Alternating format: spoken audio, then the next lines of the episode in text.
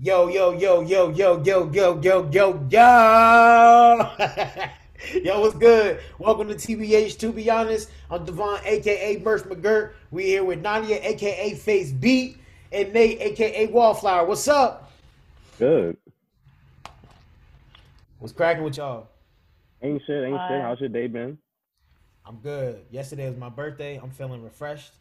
Ooh, what you Hey, do? What you do? season. Um, thank you. Uh, uh, Shorty got me.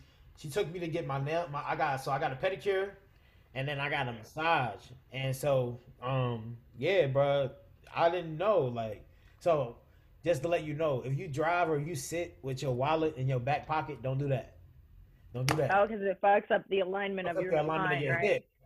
Dude, Oh, yo, I used to, I used to have hella shit in my pockets. Period. Maybe That's what I'm saying. I'm, I drive. I drive with my wallet in my back pocket. You know what I'm saying? And so, literally, the massage, the masseuse was in that spot like 30 minutes, just yo, bro.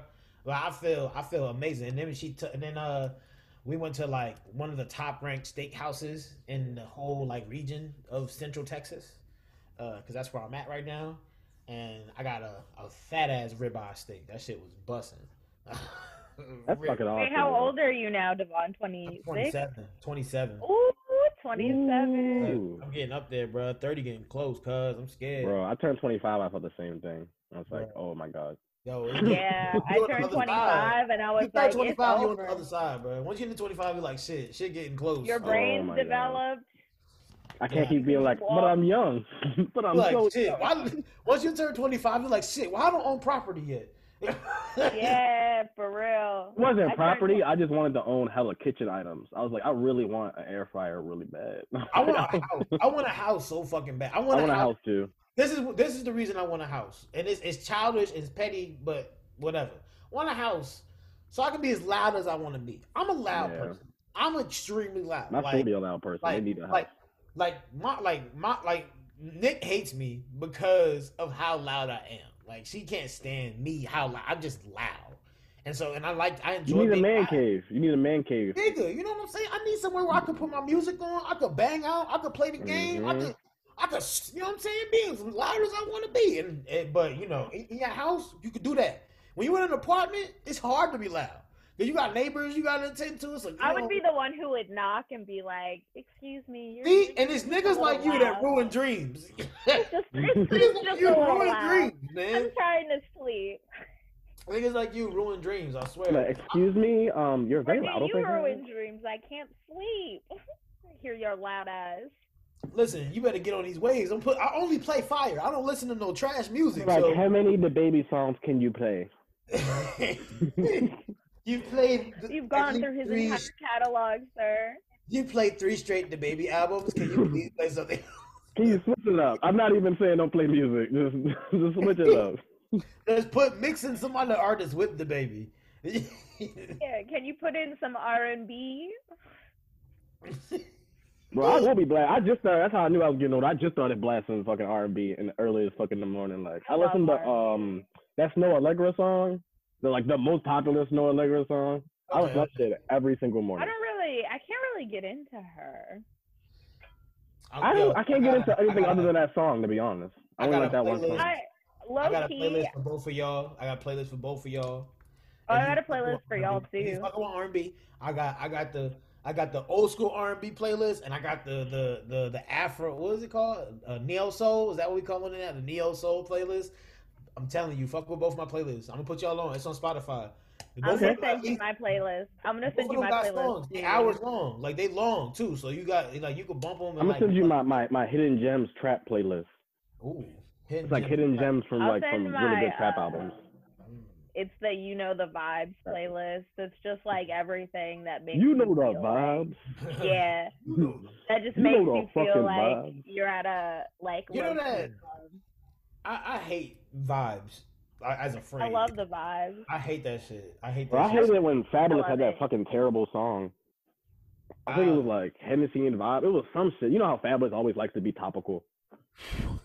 he does. He enjoys it. Every time something happens in the news, he has a freestyle when he's just like, just like the Tiger King, and you're like, you corny, you corny.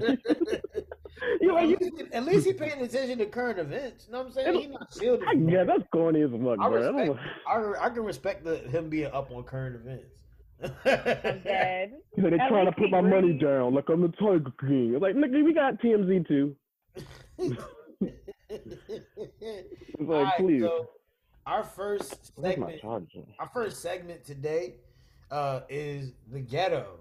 Uh, and so, uh, for the ghetto, uh, our who we're focusing on, uh, is Travis Scott and McDonald's. So, quick breakdown. And Jay and Jay Blevin. and and and Jay and Jay Balvin, Jay Balvin, not Jay Blevin, Jay Balvin, Jay Balvin, Nadia, Jay Blevin. Jay That's how I Balvin, read it in my mind. Jay Balvin. So all right, so if you haven't noticed, McDonald's uh had a limited edition like special meal or some shit where uh it's like Travis Scott was like, "This is my special meal." And it came with like some fixings, and then Jay Balvin also had like, "This is my special meal," and it came with some fixings for like a certain price. But it's limited edition, and like you know, it got some buzz. You know what I'm saying? Like niggas was out there to get Travis Scott shit. Like people was out there. Like it, mind you, it's still the virus. Like it's not like it's not the coronavirus. So, but like niggas was in line. No window, like it's crazy. It was crazy. I've seen some of the pictures of some of the McDonald's, the support that Travis Scott got um, and Jay Balvin as well. Uh, but in the midst of that, uh, it's been found that this might be a cover up for a really violent racial history that McDonald's has and has had for a while, apparently. Um, yeah, apparently, uh, and this is based on I read a book. It's called The Franchise. Uh, I want to get the right name of the author. Um, her name is Marcia Chatelaine, uh, where she writes about McDonald's in Chicago. Talks about the real like shaky, rocky history of like African American, like the way that which McDonald's interacts with the African American marketplace. So here's some examples, and this is some research I found, y'all. So like I, I went back and read this shit. So here's a headline from the '70s from McDonald's: "Do your dinner timing at McDonald's."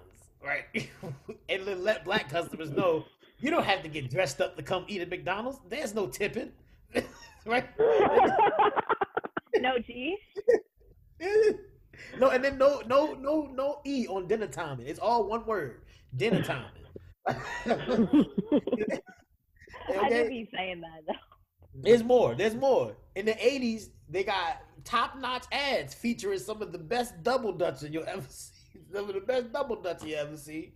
Young Michael Jordan in the '80s, '90s, in which quote unquote Calvin, like insert black oh, I was just about to say it. yeah, insert black male Calvin Calvin. here, became a manager.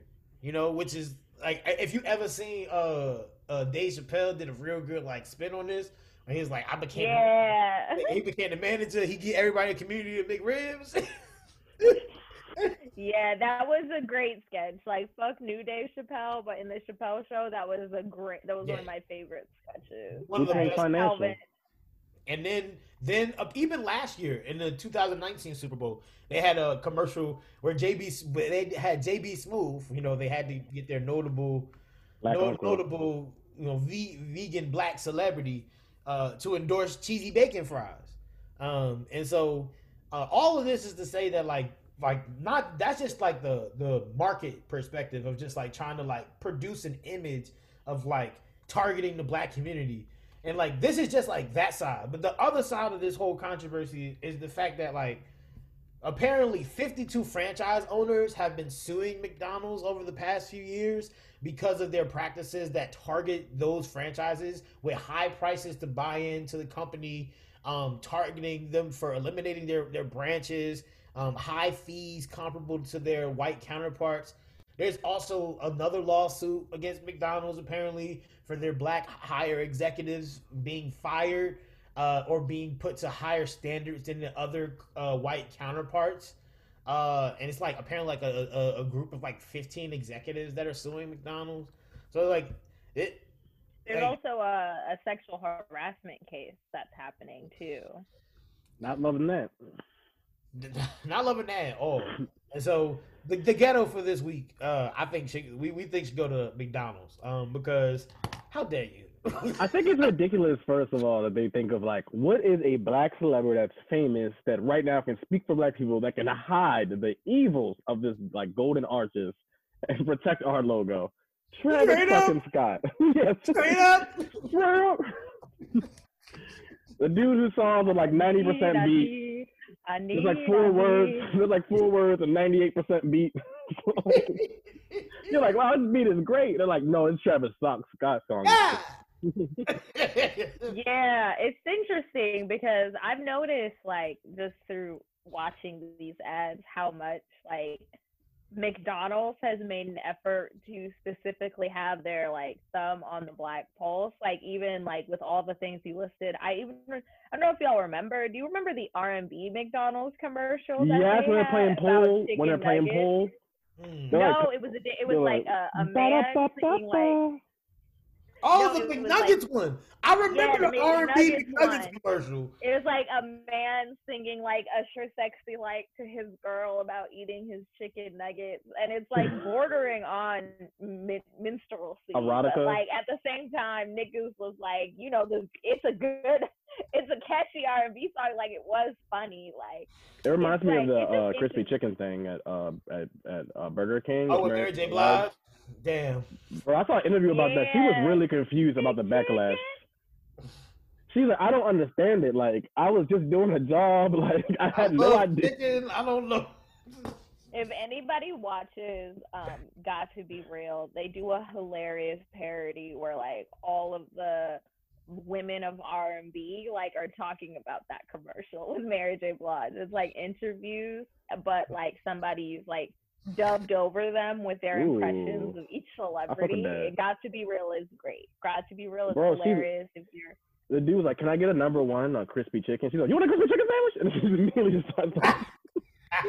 Like, I will say that the ghetto, the ghetto in this instance, doesn't need to just apply to McDonald's, but I think that shit go to Travis Scott and Jay Baldwin too. yeah, that's a little ghetto for them. Now I'm thinking Like- about it. Like, like nigga, like after I did the research, bro, it wasn't hard to find a history of anti-black racism through from the McDonald's It's like twelve books. That's what I'm saying. and, and a movie, and a movie, and a movie. and you stole the idea. The original person stole the idea in first of place. That's what I'm saying. And you decided to go and get the bag from the corporation that you know gets their money from like destroying black communities and black health. Like what the fuck? i mean he does have a daughter with a kardashian so are we surprised I have low expectations of Travis Scott. Extremely low. I, I just feel like it's in it's not that there's so many celebrities who have just like as a part of their job take on endorsements for horrible corporations and it's really interesting if anyone has the time i think y'all should read um, devyn springer's discussion of representation politics i feel like let me see if I have that. Ti- I'll I'll like I don't know post the title in the end credits or something like that. But Devyn Springer talks about how like oftentimes representation politics have been like um kind of uh, co-opted or appropriated by like capitalist or um, state institutions to like take black faces and place them as veneers for like imperialist or capitalist faces so that you know, we see this one black person and we like are apparent because of like, you know, the communal attachment that blackness has, we feel good that, you know, somebody made it. Um, Yeah. we feel positive about that, but at the same and that positive feeling is supposed to like elide or have us ignore kind of what's fucked up about that corporation. It's like, you know, the idea that we all went out see Black Panther just because of the representation or the symbolic value of it, while ignoring things like how Marvel, like straight up, like works with military industrial complexes so that their films match that kind of rhetoric that the military Yeah. wants. Like, Like the Iron Man story was always really weird that people were just so into supporting him. Like, doesn't this guy make like weapons of mass destruction for like either the military or like the, the U.S. is like enemies? Is that like a good thing to affirm as a superhero? Like, someone whose whole job is like killing Yeah. masses of He people. and changed his creating- heart. He changed his heart. That's why you affirm him as a superhero. Okay, yeah, that's, that's but reason. really, Like, he like still Tony made Stark weapons heart. of mass Yeah. destruction, right? Like that's Oh, he definitely made them. He definitely did used to make weapons of mass destruction, but he changed his heart. And he still technically does. Like he just does it for vigilantism or the industry of vigilantism in that show. Because like this nigga was also trying to sign the what the Accords in Civil War and what you call it, uh, trying to make like a world police thing for um A world like, to police. against the essentially No, it was the world not police. a scarier, not a scarier two And- words. Captain World America, police. who's supposed to be the other side of that argument that we're supposed to pick a side on, is like, nah, America first. So what? Some niggas died. like, oops, like that's the cost of freedom, mm-hmm. bruh. Like, This is completely have to off topic. on that. This is completely off topic. Do you remember Team America World Police? Yeah. Yeah. I'm sorry. America, Yeah.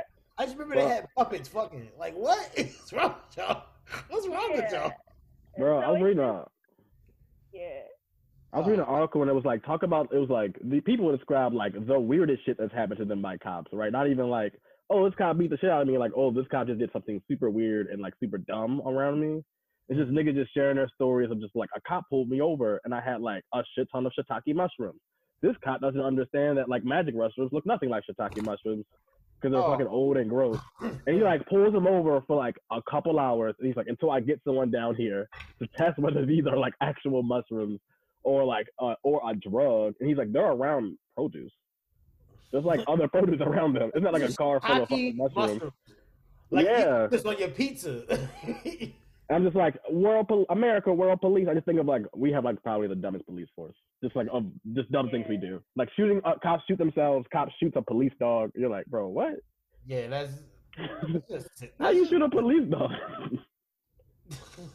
But to bring Bad it back to like tunnels, right? um, yeah, it's just kind of interesting about then how do we how do we rethink our feelings about people like Travis Scott? Because he because it's just like how much like going back to your question about the ghetto, like and if he like gets called on that, and also Jay Jay Levin Belvin, whatever his name is. Balvin. Um, Balvin, Balvin. Jay Balvin. what what Devon said, like, because it's not just Travis Scott doing this shit. Like, how do we hold, or what what do we think about these celebrities doing these endorsements? I'm very conflicted. Cost of like, you know, these discrimination things, and then at the same time, I'm like, I mean, I was earlier when we were talking about this, very like, nah, that's fucked up. But at the same time, hearing you talk about how it's really executive suing, it's like it's the petite bourgeois versus the petite bourgeois. Exactly. it's not like I had it pictured. It was like the people working like the fast food places who were. Oh no, not really. Nah, it was owners. people who are already rich who are mad that they're not being allowed to get richer because of like discrimination. And it's like, how much outrage can I have for you when there's like a whole like you know pol- proletariat class like lumpetariat class that you really don't give a fuck about either, or you would be I they think were screwed over. You're just now like cross or drawing the line that you're screwed over. It's like those fat fan like very rich uh famous fashion people who contribute like all of these oppressive things in the fashion industry but like tweet about how they were asked to like walk through the back of like the building. And I'm like okay nigga but like this is where you like draw the line of how you're treated versus how like other black people who don't have your like position are treated. I See, think, like, I know- like, You go Go ahead, to Nate. I think uh I, I just all right, so one thing I think about what you said, Nadia, is like I don't think ri- only rich niggas own I think all right, the black executives, like people on the board suing for different practices, I'm less sympathetic to. The one of like regional owners, like rich niggas don't own McDonald's. Like, It is like well actually a lot of like a lot of celebrities what they do is buy a lot of these chains for like But they're not the ones suing. They're not the ones suing McDonald's. The nigga suing McDonald's is the nigga that put his life savings into buying a McDonald's. They thought it was the uh, the flip of the century, and they tried to hit a lick and they failed, and now they're bankrupt. And like, what the fuck happened? It's McDonald's. Like, yeah. But, like, sense. But overarchingly though, and this is what I was saying earlier, nigga, like I can't be mad at Travis Scott or Jay Balvin because a chair is still a chair is still a chair. Like like like like like like like like it doesn't matter if like Got a little.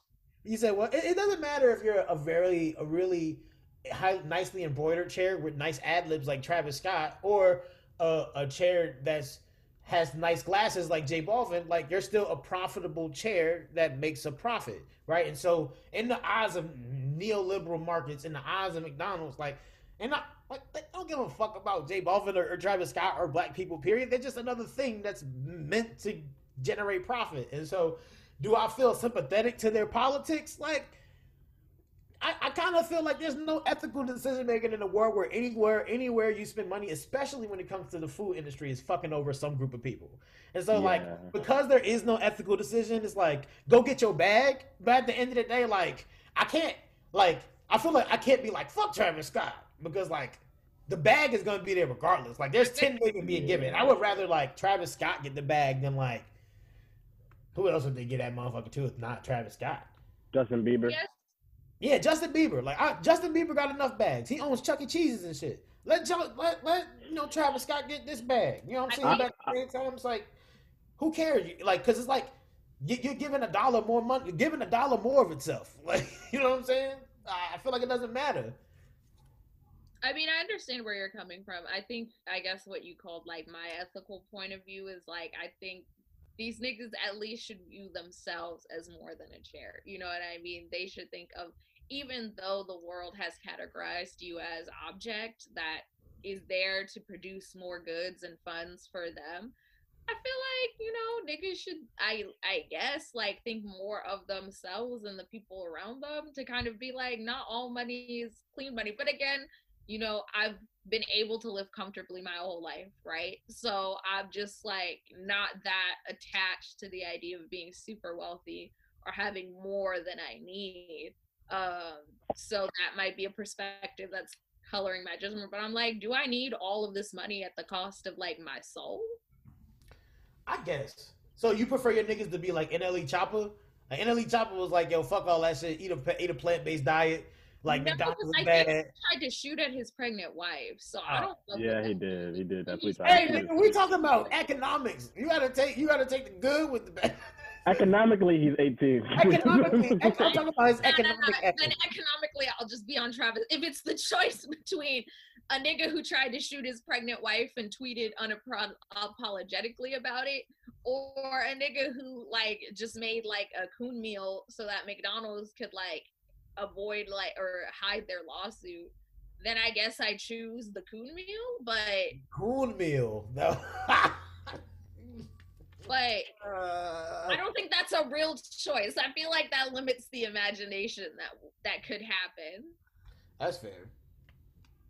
But I hear what you're saying. Like it makes sense. What You you think niggas should boycott McDonald's?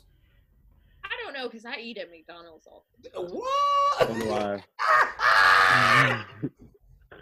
and you shitting on Travis Scott?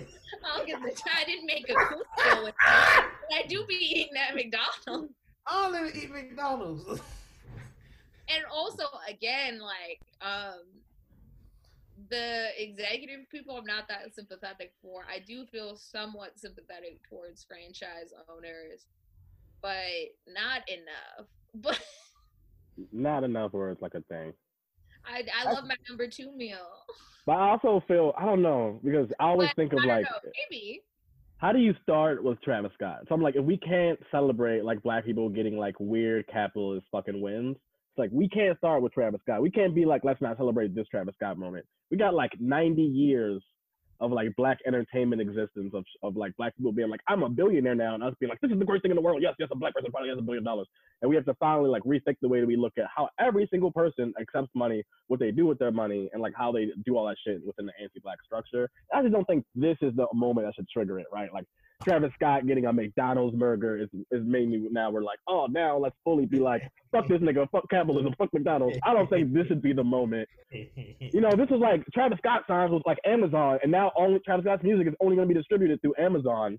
And I'd be like, whoa, that's a little sketchy. Like I Amazon's still, actually I, like I a. still don't give a fuck. I still don't give a Yeah, I I- personally still don't give a fuck, but maybe more people outside this podcast give a fuck. I don't know, but like, in, in order to deal. have all right nate here's a question for you nate in order to have a bigger impact on the black community which celebrity would mcdonald's have had to get for you Beyonce, beyonce so beyonce's like i got a beyonce meal I go immediately and I steal the receipt. I, steal, I, I would steal the sign off the wall. 100%. I think for me, it's just like I agree with you that it shouldn't just be Travis Scott. I think it's like right now what's happening, at least from what I see on social media or how people are talking right now, there's kind of becoming like a de-investment in black celebrity just in general. Like the idea or the investment. Like, you know, again plugging in Devyn Springer, follow Half Atlanta if you want to read more about from him. Uh, but like yeah, like for a long time, there's always been kind of this black communal pride or attachment to like the one nigga that makes millions of dollars as like it was a communal success, but like in reality, like it's not really a communal success because those niggas either like but like fuck over those communities, right? Like or like just keep the shit for themselves and like never really help out the like just leave and then kind of like um assimilate themselves into like, you know, wealthy white structures. So You- you think outliers of that matter like people who are like just don't fit that mold so for example uh, a good example that is like nelly right like like nelly is true as hell to st louis. Like a motherfucker. He got money and he be giving that shit back to the community crazy. Like he be giving that shit back in all kinds of ways right? And so is that does that do you think that that nigga like and he put mad other niggas on. Now hella it's a couple other st louis niggas that like without nelly wouldn't have had a chance to like be rich or have opportunities right? Because he just put niggas on. It is what it is right? And so i'm just saying like shit would that break does that break the mold know. or is that just like I don't know, just because I feel like Nelly's got kind of his own allegations that usually he uses like uh whatchamacallit, charity or kind of the good works that be more of an outlier than a breaking of the mold. Hmm. But I feel like at least for me, like we're kind of living in a time, especially in the pandemic, where excessive shows of wealth with like no real help to the community is getting like very old anymore like as like and i i i do still feel like it's limited though because i feel like there's a lot of stan culture though still like you know for example like no name saying like a tweet about beyonce that's just really a, a capitalist fucking drag. Like the way you cannot say anything about beyonce on twitter like without like you know the beehive coming in full effect I is, disagree with that. I disagree with that. very weird I I disagree don't with that. know. I- It's kind of a mix. It's like two extremes. I feel like it's, they disagree with that because they part of I the mean, beehive. I'm, I mean, I'm still technically No. part of the beehive. As I've gotten older, it's like it's just wild. Like you know, when I was younger, I feel like I had the energy, and I really felt like the critiques was awesome. Like. What do you mean, Bell Hooks? This is not a good article about lemonade. Like, da, da, da, like, um, no shade to Bell Hooks. Uh, but I feel like as like I'm getting older and just watching, like, on maybe this is a, practice of capitalism and doesn't do enough of what is capable like of being done Hmm. um and niggas will be like so you want beyonce to save the world i feel like you could do a little bit more like you know what i mean um Oh yeah, I don't think Beyonce's gonna save my world. I don't, I don't i imagine don't that. I know don't. if one person can save the world I and don't, I, want be, I, don't want, I don't want just her, but I want her to be a part of the Yeah, collaborative that like, does. It would be great. I think, I think I that's guess, I guess. I guess. Like- I don't necessarily want that. If she's just in the room while we while we playing stuff just in the corner, um, that's enough for me.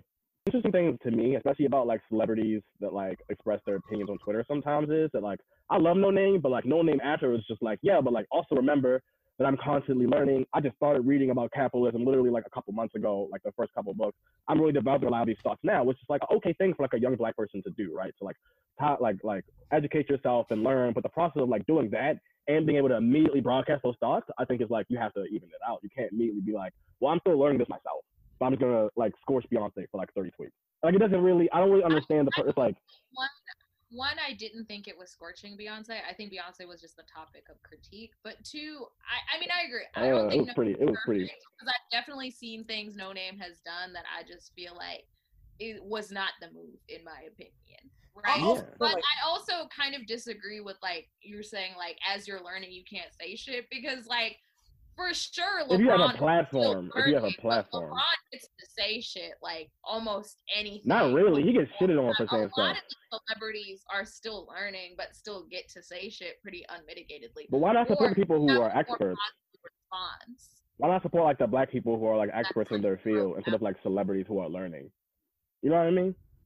But a lot of celebrities, like literally, that nigga just picked up that book and I think is still reading through it. Like, you know what I mean? But niggas was like, yeah, please tell us more about what you think. Like, I feel like it is a problem with celebrity that they don't have their political education fully complete yet. Um, Yeah. But And they jump jumped the gun.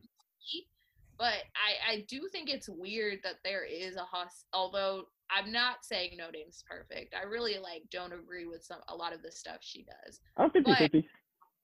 I, I mean, like, I feel like she's in the right direction. I just mean Yeah. some of moves that I've seen her make with like actual activists, I'm not kind of with, but it's still wrapped up in like the issue with celebrity because like Yeah. it's politics of ego where it's like they feel like they have to say something and have to assume a leadership role as opposed to like a support role. And I just feel like a lot of work doesn't require a leadership role so much as like Yeah. communal action and it's just hard when it's like a celebrity involved and really the cult of celebrity happens even outside of like these famous people we know like even in activist circles or we've seen in debate circles or academic circles or really any kind of circle where there's like a a shared interest among a group. There's some sort of like celebrity politic of like oh this nigga is the best uh based on x criteria so we need to like only listen to him and only like follow their lead and we need a leader and i just don't think necessarily that's a necessary model for radical world making like i really think enjoy rad- oh sorry go ahead uh Devyn I was gonna say, I, I and I don't mean to abruptly cut you off. I think I, I just think I have two interjections. First, I think that I think that we I think that we need. I disagree a bit in that I think that we do need leadership for radical world making. I don't think we need one leader. I think we need collaborative leadership, but I think we need leadership. I don't think that we can have a governance structure that's just loose and decentralized. 'cause I think that just don't work. I think we need a, a, leadership structure. But I do think that um, I do think the thing that's missing, and I think where the uh, my personal belief for the role of celebrity, I think the role of celebrity is base building. Like I, I think, and I think that that's something that that organi- like like radical organizing be missing is base building, right? The ability, like that's why the Communist Party is so fucking good, so strong, is because that shit wide. Like their foundation is deep. It's so many Marxists. You know what I'm saying? And even if they don't all agree with like, e- like, like Technicalities. you know what I'm saying? To the technicalities, to the T, to the core, Marxists believe the proletariat is bad, proletariat is good, bourgeois is bad. Period. Mhm. And that base building aspect is easy, right? That's Yeah. what I think black radicalism needs right now. And that's what I think black celebrities' role should be is base building, which is why I think in a way I, I really like Noname. Because I think her goal was to be like, we should base build through Oh, it was. I think I think her means of base building is pretty ivory tower, right? It's, it is pretty inaccessible to a lot of niggas, to the niggas that we need to be base building towards. And I think that's my criticism of Noname. It's like I think she's right in that we need to base build. I think she's wrong in her method for base building, Hmm. right? And I and I and, and I think and I think that and I and I think that maybe it's like and I don't think that she's hundred percent wrong. I think it's more nuanced than that, right? Because I think that Yeah. some people's role in base building is to be a part of book clubs and shit and to educate themselves and to be critis- critical. But I think Mhm. other people's role is not to do that. I think other people's role in base building, like we, like revolutionary action and praxis need muscle. yeah Mhm. Revolutionary action and praxis need other shit that that can't come from the niggas that's reading books. They need period. ros- resources. Right. Yeah, of course. like abolition is not a metaphor. It's not uh, education Right. exercise. Like I, I agree with you, and um, I I want to like amend what I was saying. I think collaborative leadership is a good word, and I think it's interesting what you're saying about base building. My only thing is, I feel like these celebrities are base building, but not for radical collectives. You know what I mean? I don't Yeah. think they're base building. I think they're Like trying they're to base building for like liberal democracies or capitalist organizations I don't think or they're base building. themselves. Like I think, like for instance, like Killer Mike not base building. Killer Mike and T.I. not base building. Them niggas is building political platforms that situate themselves as the leader of a capitalist movement. That's not. And if, if they are base building, I think they're base building in opposite direction of the proletariat, which is I feel like they want more Yeah, rich black people. They don't want like Well, free I, black I would people. like you know an example of celebrity that base builds. Like I feel like a current one because I feel like in the past you could name examples of celebrities that were like base building for like radical action, like Eunice Moan, Paul Robeson, people Chuck like that. D. He still Mm. does Chuck it. D. Chuck Chuck Chuck D. D. like He's still Public doing it. NWA, Sister Souljah. Like I those don't are know about NWA, bro. Like, or at least the Mm-mm-mm. the black Not feminists NWA. in me. I'm like, those niggas were either beating women or like, Yeah, I think I, I think that every single time there's a Dr. Dre article, I'm like, he literally wrote in his book that he shot at several of his he big mouth, stomped a black woman journalist out like in a club in front of everyone. like beat her the fuck up. Nothing- nobody said anything. Just Yeet. stomped her out. I'm like, He- he sells some plastic, some plastic earphones. I'm supposed to just like forgive this nigga. Fuck this nigga. I'm sorry. I feel I personally okay. All right, I, I That's not think that, even Bluetooth. I think base building. I think that I think that even if we identify like problematics of their base building, they were still base building. Like the Black Panthers were base building. Yeah, I, I think they were hella. saying.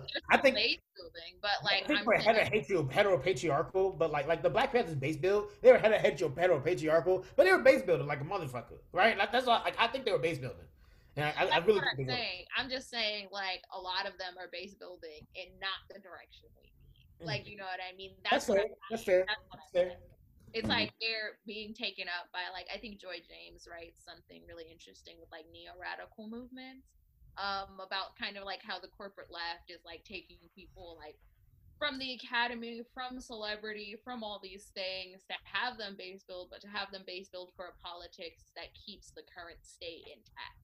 Mm, mm, mm. I mean, that's that's what Killer Mike and T.I. doing. Yeah, for sure. That's why they're like in panels with Candace, like them and uh, what's her face, Candace Owens? Candace Owens. Yeah, um, Candace. her. Like, they're the same side of the different of a different coin. I tried watching like a Candace Owens, um, Joe Rogan interview. Couldn't do more than like a half an hour. I forgot Joe Rogan was the nigga from Fear Factor until somebody mentioned it, and I was Really? just like, it was that Yeah. nigga. I grew up watching Fear Mhm. Factor. I'm about to say, what else would Joe Rogan be like have a podcast for?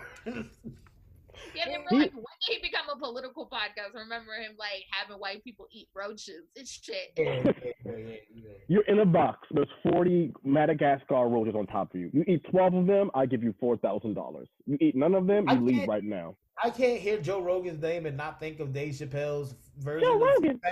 Joe Rogan. And let me tell you something about Joe Rogan you might not know about me. I smoke Okay. rocks. I smoke rocks. All right, uh, let's take a break here. Okay. Let's take a break here. Welcome, welcome, welcome today, mates. We've got an interesting debate for you all.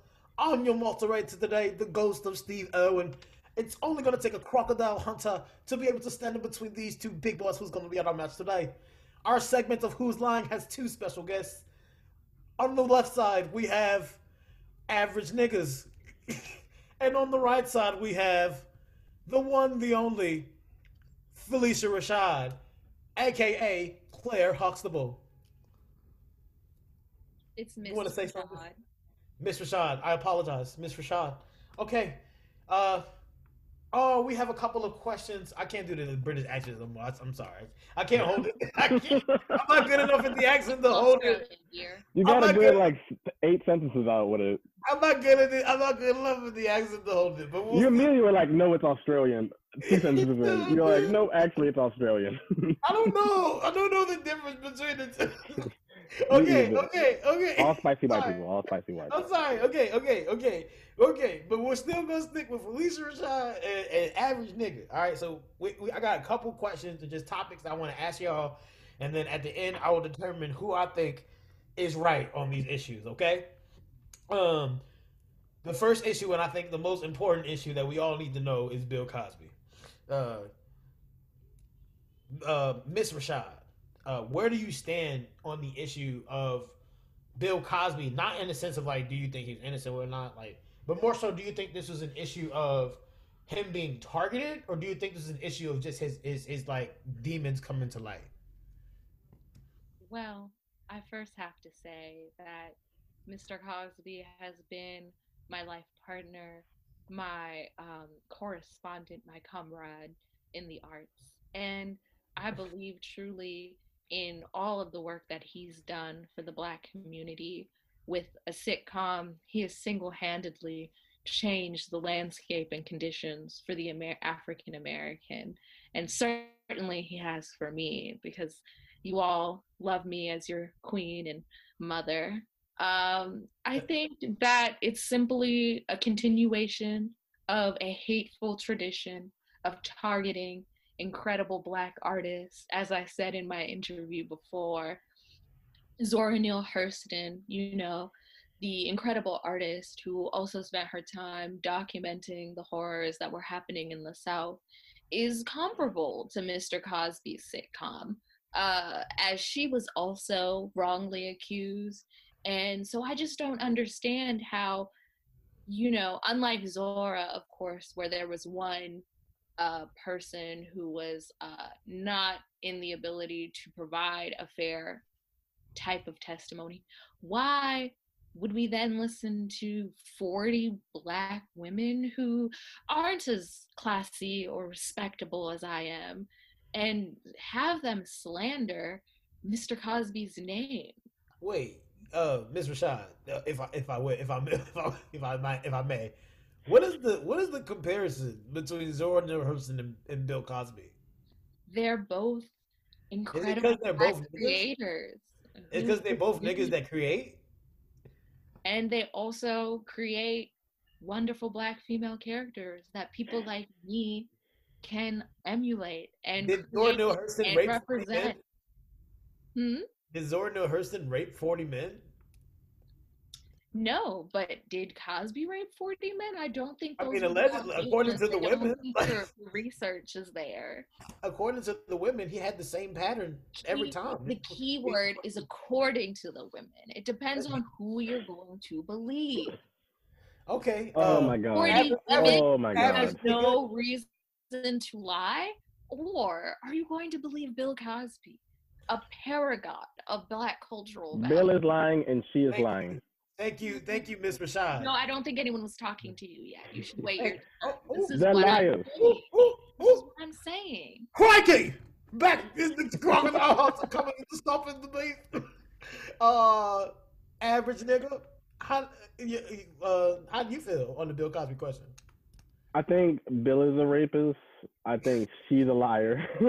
And I think Bill spent 40 something years using prescription over the counter medication that's commonly used for anxiety and extreme sleep medication to seduce women who wouldn't previously fuck his weird, terrible, corny ass. Oh my god. So he drugged them, including the wonderful supermodel Beverly Johnson. I know for a fact you would not believe Beverly Johnson. She's a supermodel. She's one of the most icon, well, historic icon, iconic black women of the 1970s, of the 80s, even partially of the 90s. You would never say Beverly Johnson is a liar. Now I know you wouldn't say that. I personally feel like he's a rapist. I don't really give a fuck that he was on a TV show that was really popular. There was a lot of other television shows with black people in them. I could watch another one of those. I think Phylicia Rashad, I think she does a good job, Oh. but you know, it is what it is. You can be great at your job. And the dude who serves you delicious like macchiatos every morning, right? You're wondering how can this person be evil? These delicious, amazing macchiatos. Vanilla, he gets my flavor. He knows how many creams I want every single day. I've been going here for years. How could he do anything negative? How could he be a bad person outside of making these delicious macchiatos? Well, the real world is there are two sides of every person. One side of Bill is incredibly anti-black and corny and terrible, and the other side is a rapist. And we have to look at both of those sides pretty equally here. Wow. Yeah, I think that's a pretty easy answer to that. I think Bill Cosby is a not only admitted racist, rapist. I want to add to the conversation, convicted. Ah, He's currently okay. locked up right now. Right now as we speak, he's like writing li- writing lines from this like He law. is. He is. He is in jail. So He's so, arguing over fruit cups right now. So he got slapped with a hot dog. Did you hear that shit? He got, got slapped in the face with a hot dog. This is crude. Like that shit is hilarious. First of all. okay. This is Uh, crude. back It to probably was one of those like So, one of those but Miss, ghetto Rashad, people is- talks about. Thank you, average nigga. That was a lot of valid points. Now, Miss. Rashad, there is a point that average nigga made that I'm interested in interjecting with one of your points. So you said that the comparison between Bill Cosby and Neale Hurston were like allegations and their creation of the arts, but like this, like the nuance or difference is that like Bill Cosby was convicted of He locked up. right, and so how does that interject with the average nigga's argument about Beverly Johnson, another prominent black woman, all like not for the arts, but like definitely for the arts because she's a model, like another person who it- A supermodel. A Is it art supermodel. to just like stand there and be pretty? Do you go to do you train at elite tra- schools to Ooh. act and change expressions? I don't know if Miss supermodel. Rashad. I don't know if supermodel counts as the arts. Really, Miss you're Rashad. Quite Miss literally a Rashad. sexual Hey, object. Miss Rashad. Um, Miss I Rashad. believe That it's my like turn. I believe it's my turn to respond. Is it I not? object. I object. I'm just saying, Mr. Rashad. Okay, My Mr. Rashad, Mr. Rashad. I am about to give you your time. I am about to give you your time, but I will say, Mr. Shaw, that sounds like respectability politics, Mr. Shaw. And what is wrong with that? We as a people Oh. have fought and gained She was a model in the 80s. She was dressed every single average picture. nigga, average, Average- nigga. I believe it's average my nigga, average I nigga. Hold on, hold on, your Mr. Rashad. Crikey, crikey. I respected average- your time, average nigga. Please. Average, average She nigga. was a model in the 70s and the 80s. She was fully dressed. average nigga. Please respect the time of Miss Rashad. I'm sorry. I'm sorry. Please, Miss Rashad, please Please, continue your response of this bullshit and continue. its justification. Go on. That- That's very politics true. But thank you. What is wrong with respectability politics? It is something that we we have fought and struggled and sacrificed to gain the respect of white people that we have been denied since slavery. But I'm, I'm okay. It's not it's not my and Continue. So, to continue my point, Beverly Johnson, in my eyes, in my career of work, is it really that uh, generative or does it really contribute to the culture, as the youth would say, as my child told me about? Uh, Your to child just is stand 45. there and you know be a sexual object for like the gays like to have people just look at you um and be pretty i don't think people resonated with me because i'm gorgeous which i am but also because i was a wonderful actress that i brought certain emotions to the role that have earned me respect in the community and the world at large. So i do say beverly johnson exists in a career that's like not art in my opinion if you want to talk to me. And then also on your convicted note are we going to pretend there's not a huge history Uh, okay, thank you, Oh, Mr. no. Before we go down this, before we we- go down that rabbit hole, now let's not. imagining the justice system as as perfect with no flaws Okay, Then Miss you- Rashad, thank you, thank you, Miss Rashad. So I think if you, if you, if hold I, on, if- average nigga, average nigga, hold on, relax. Before we go any deeper you during should really see see this Mr. is why Shah, it's so Mr. hard to have this Crikey, conversation. crikey, Riff raps, crikey, Interrupt and don't respect like the to- forum. I would, I would like to get to my second question. Um, uh, and this is about the image of you, Miss Rashad, as Claire Huxtable, um, the the pinnacle of Black motherhood, if if you will, right? Um, do you think that that's a good thing? Do you think that that, that image of Claire Huxtable as being the pinnacle of, of Black motherhood is, is like a good standard? Like you think that? Okay, can tell me why? Of course.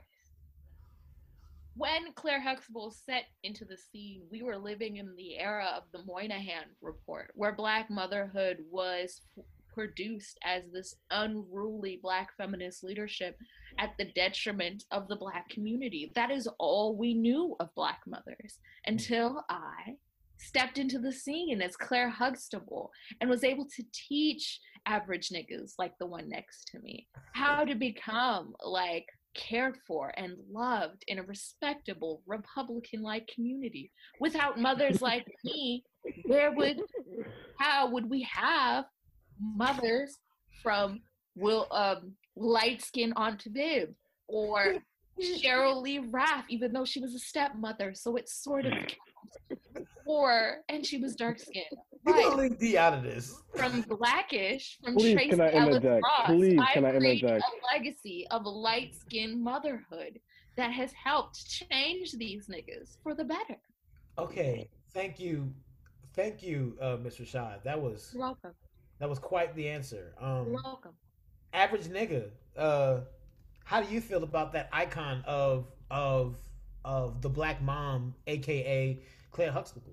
First off, that was ridiculous. Everything that she just said. I think the, I think the the, the main important thing to remember is that the first black mother did not happen in 1987. We've had decades and decades and decades of black mothers. We can literally walk outside of our house right now and see black mothers to look up to, literal people that we know in our real lives that we see every day that talk to us, that know our names, that aren't doing this because it's an acting job that they're getting paid to be on nationalized television for. I think there's a lot of examples in which that archetype is dangerous, right? When we had this like a type of black woman, a black woman mom that we think is like the archetype of how black motherhood should be. We eliminate moms that are outside of that, right? We make them seem like they're weird or they're other or they're they're trying to appeal to like a white crowd. They're not like this extremely respectable. Like my mom is a doctor and my dad is a lawyer type of type of situation going on. And they feel like they're the good times type of family, right? Where it's like, what if my mom is different from that? What if my mom isn't very like traditionally respectable and she yells at us and maybe she disciplines us differently and maybe she doesn't uh, have a brownstone, a six bedroom brownstone in a nice part of town. Maybe she's like a regular person just like me, right? There's never really any further analysis of what that looks like. See all these white, see all these light skinned mothers she talks about. She misses several dark mothers, but we're not gonna go down that rabbit hole. But all of them fit the same kind of like they're doctors, they're lawyers. This is how we represent like black women in media, right? But it loses some realism, right? Where's the Crooklyn? Where's the gritty? Where's the my black mom who yelled at me? My black mom. I was raised by a single black mother in a in a in a, relationship with another black man, right? You lose all of that, especially especially when you have sketchy black moms that support rapists because they were good actors, right? I want to make sure that we remember that this is a television show that was written for entertainment purposes, right? Whether or not it had some effect afterwards, that's a conversation to have. But the core of it is it was re- it was wrote so people could watch it and like it, right? So I don't understand how that means Bill Cosby's not discussing rapists and who's terrible. Even if he was good at maybe one thing, you know, maybe a couple things. I don't know, Fat Albert. Maybe you watch that like shitty movie a few more times. But we have just this one series that we can give him a terrible movie, horrible movie, the most basic of a plot that plots can become. It's like he wrote it while in the midst of taking a shit break is terrible. I'm sorry. I won't even what get movie? that. What movie? Fat Albert. Don't you dare He's Fat Albert. Kenan Thompson. Don't you Wonderful dare movie. disrespect He's Fat Albert. movie. Talking about okay, okay, okay. Real Me quick. taking a break is quick- Phylicia Rashad. quick- I quick- actually stand that movie. Quick break from the debate, real quick. That moment that. where that nigga, where they was like working the car, and then they go, "There I go, there I go, there I go, there I go." That shit was hilarious, bro. Fuck you I love that about? shit. When Mushmouth started talking, nigga. What, yo? On an okay. unrelated, All right. unrelated note too, real quick. Do y'all remember the movie about the black swimmers with uh, Terrence Howard? Right. That's what It's that called shit was called. I've been trying to find That's it for a what- long I've seen that movie a billion. I fuck with that movie heavy. That shit was fire. That movie was They're like, good. they won't let us swim with them, so we got to get the nasty, dirty swimming pool and clean it up and swim great in it. Yeah, we beat their ass in our pool. Make them come to Yeah, our nice ass smack pool. that Beat their ass. Phylicia Rashad. That brings me to my Wait, wait, wait, wait, wait, wait, wait. We'll go back to Felice Rashad, but the moderator needs to interject. I want to ask Miss Rashad a question because I think that something uh, average nigga just brought up was really interesting, and it interjects with one of your points, which is you say that like because of you, your image, it changed what the black mom meant, right? But do don't do you think that that argument or that perspective erases the black mom like Florida, right? Because Florida's been out. Florida. Well, Lord, Florida. I mean, And it like and it not even Well- erases. Hold, hold, hold, before I finish, not, not only erases her, but if anything, it, it makes her seem like she's not a good enough black mom. Mm-hmm. She wasn't a fucking doctor or Because she's lawyer. struggling with them bills and them easy credit ripoffs. Good times. here's the thing. The, uh, her name is Fl- Florida. Florida Evans. Flor- Florida Evans. Evans. Um, all respect for you know the previous Black cultural works that came before us, but what makes Claire Huxtable so iconic? No, it's not so about Claire. legendary- It's about Florida. average Right. nigga, average nigga, average nigga, please allow Average Negro, please. please please allow uh, Miss Huxtable uh, uh, not something oh my bad. Uh, Rashad. Miss Rashad to You're respond. comfortable. That's yep, that's exactly who she is. You said it right the first time. Anyway, allow Miss Rashad to respond. what is so iconic and important and significant about Claire Huxtable in comparison to Miss Evans is just for the simple fact that it allowed black women to dream bigger than kind of what Miss Evans was living in. Instead of being a struggling dark skinned mom who was like the victim of poverty, instead, you could be a struggling light skinned mom with a six figure job where you miraculously are able to give birth to five or six children stay in a high six figure position, escalate in that career, still give birth to babies, and still have time to do the chores around the house and make sure everything happens. We created Pay for mm, college a completely. Superwoman, to quote Karyn White. Like instead of "I'm not your Superwoman," Claire Huxtable says, "I am that oh Superwoman." Oh my god. Please, moderator. Okay, okay, Please, okay. moderator. Oh my god. Okay, average nigga, I will allow you a short response. I think that was ridiculous. I think they totally skated past the points and kept talking about how great they are at acting and about how fancy they are and about how nice and elegant their dresses are. And I appreciate all those things. They make a lot of sense here. I'm a fan of her acting. I, I mean, I guess I liked the Cosby Show when I was a kid. Wouldn't rewatch it now because you know why. But I think the, I think the the the main confusing point about all of this is even if I mean I, just by numbers wise, I imagine half of the world's black mothers are not light skinned, probably a little more than half. So what do those people do around? I don't know, loosely around 20 to 30 million black people globally. What do they do in situations where like they don't have a six figure job? How do they find entertainment that represents their lifestyle that's even positive? You see that even when we're giving like dark skinned black moms who are struggling, that show was good times, but it was constantly fucked up. They never had good times. And you just show Okay. that like where are the ti- where are the shows for dark skinned black women that are where they succeed, where they get to do well? Are they not worth as much as people like you all who can just keep making the same show twice and get paid twice over it and support a disgusting dirty guy?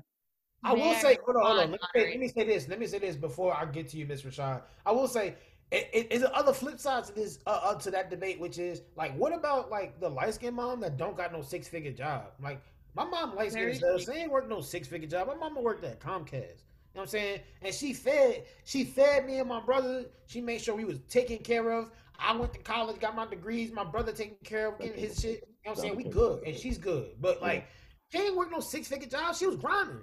Period. And so, like, what what about that that relationship that like that like failure that or like that that that that toxic relationship that that has with, with women? Like, you know what I'm saying? Not to say that even my, my mom might not even feel that way, but I just feel like that's a as a blueprint. What happens when what when like you're like there's no image for dark skin women, but also the image set for light skin women, not the best one.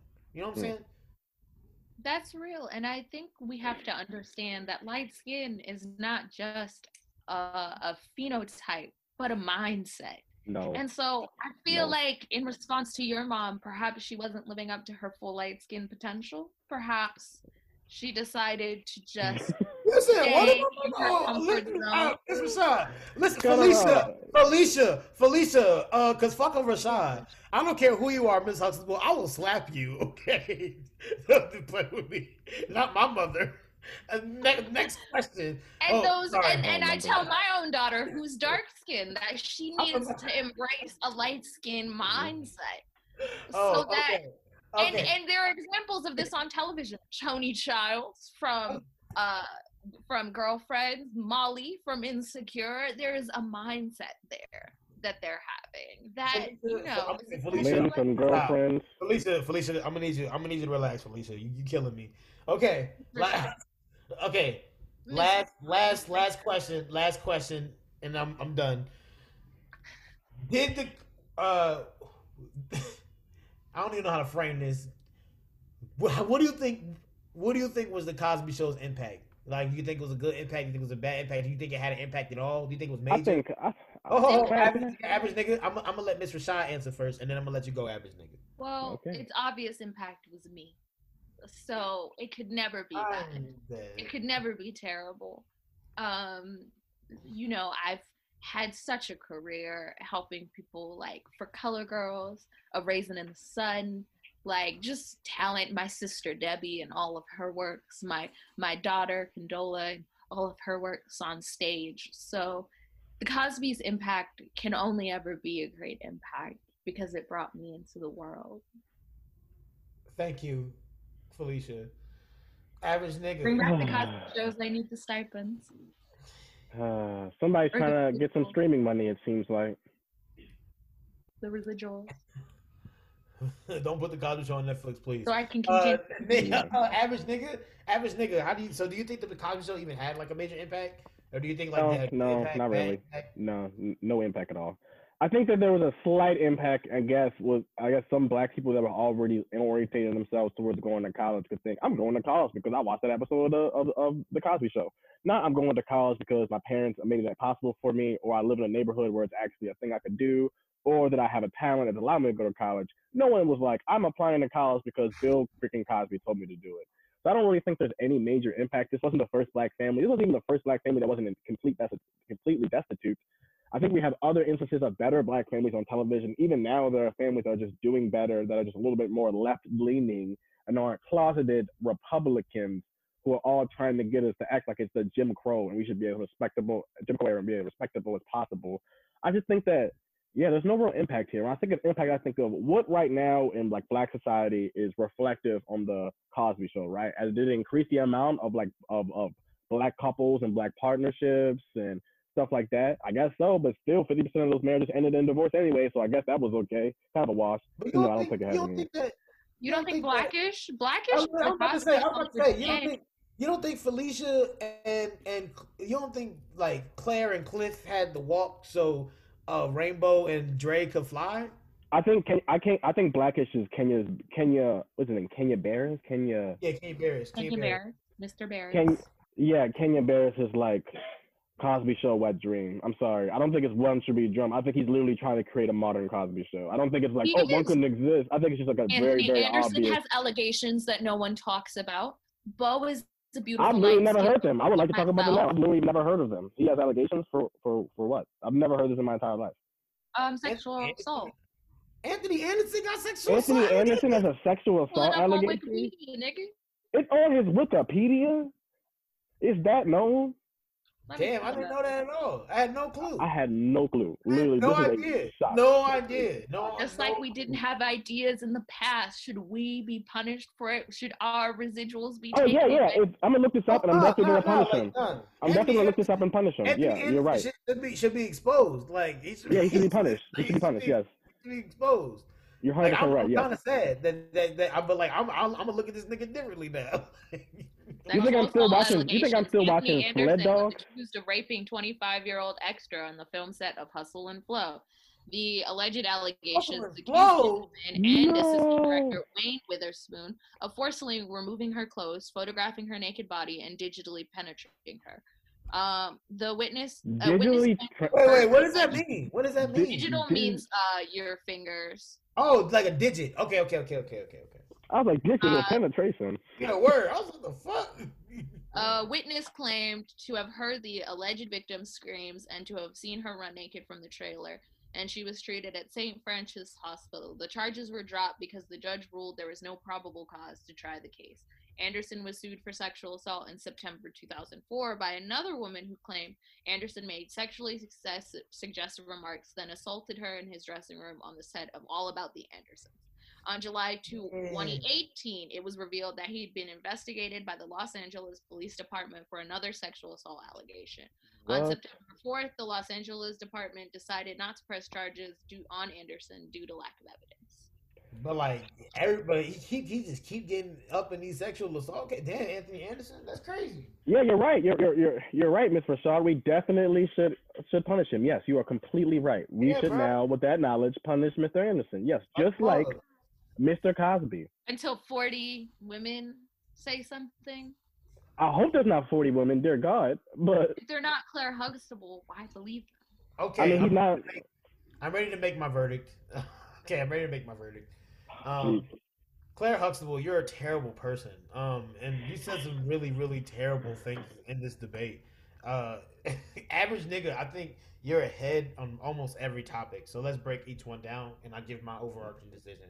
Bill Cosby's a rapist. Fuck that nigga. Um, I think uh, that the the image set by Claire Huxtable, while I think it is a good image in some regards, can be seen negatively for women that don't attain to that image, and also erases symbols of other images of black motherhood when it's seen as the only black mother. And I think that bringing up Florida Evans is a really good counterpoint that I think is worth interest. That's worth looking at. Well, black you. motherhood exists in all different forms that we don't look at, and I think only having one to be like that. I look at it. right. Uh, and then the It's final the thing only one that matters, not the only one that exists. yeah, but see that that's fucked up because you're not the only mom that matters. My mama matters too. Fuck you, Phylicia. Um, and then the last thing is the the Cosby Show's impact. I I, I I I disagree that it had no impact. I think it had a major impact, but I think I think that its impact was not on the black family because like black men still leaving it like like like my like nigga my relationship with my dad not that great like like most like people like niggas dads leave them all the time like and they and black dads be pieces of shit sometimes too Where's my black dad because- hug? Right, and it's not because of the world; it's because of you, nigga. Like so, like and so, like, and black moms also be pieces of shit sometimes too. So, like, I think that it did not have that big of an impact on the black family structure. I think what it did have an impact on was black media and access to media.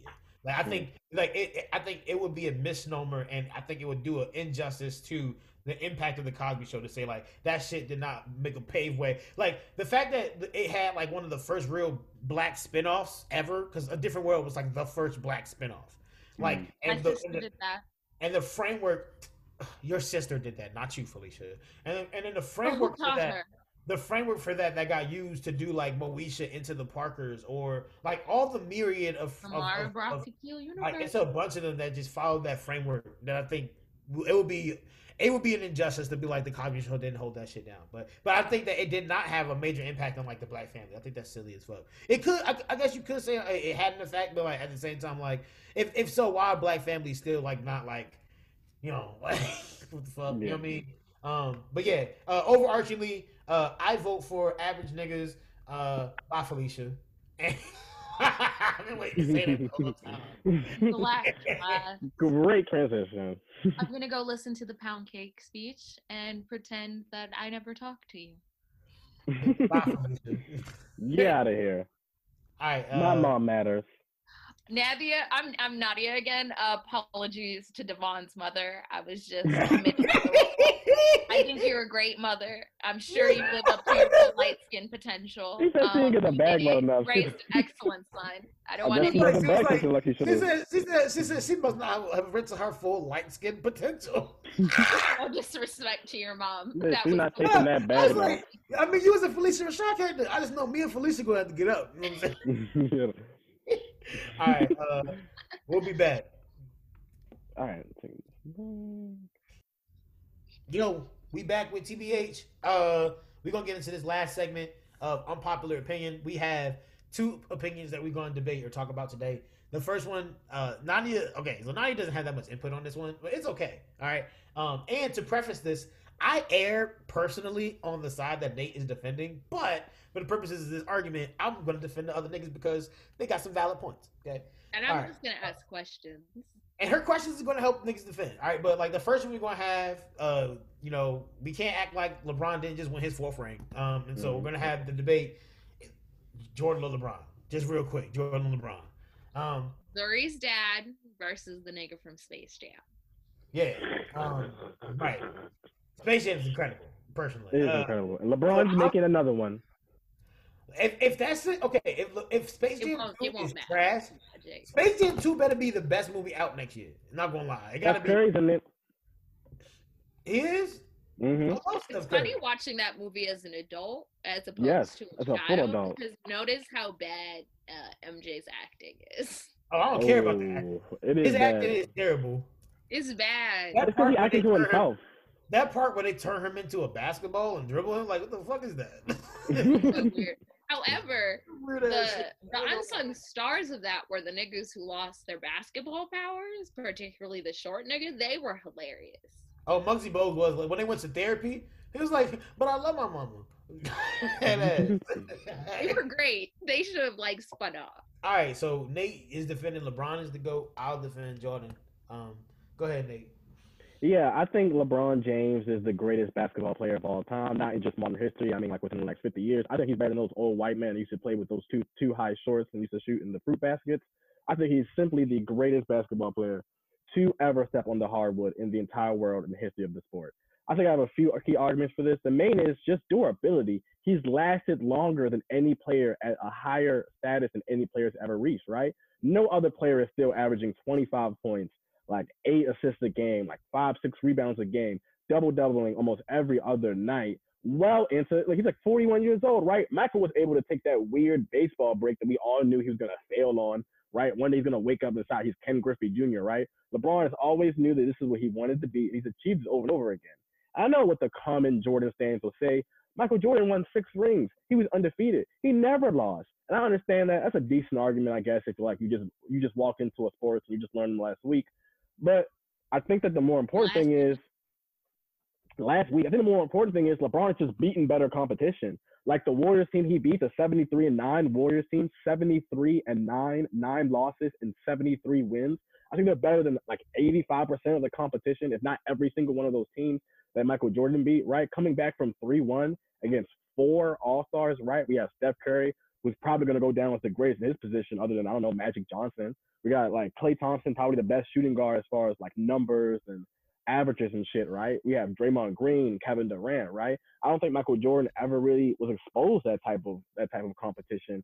So when you see him shooting over Craig Ehlo, you know, some dude you've never fucking heard of, winning the game winner, like sure it looks impressive, but Steph Curry's out here shooting half court fucking shots like they're like like they're free throws.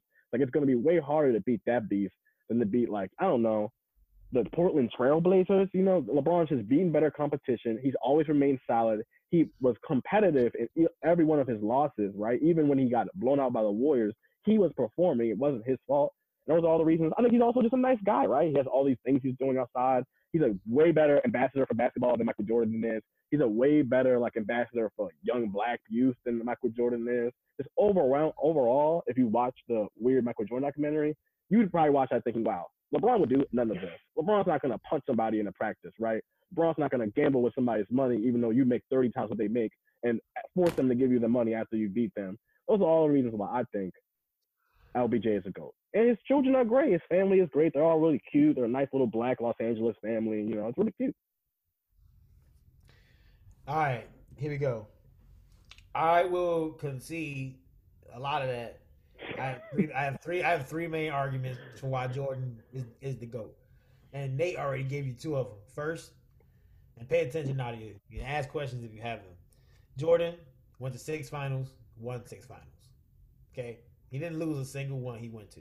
That's gangster against like ridiculous competition, right? Which I'll talk about in a second. Number two, Nigga, Jordan got six of them things. Six of them things. LeBron got four. And it took him hella long.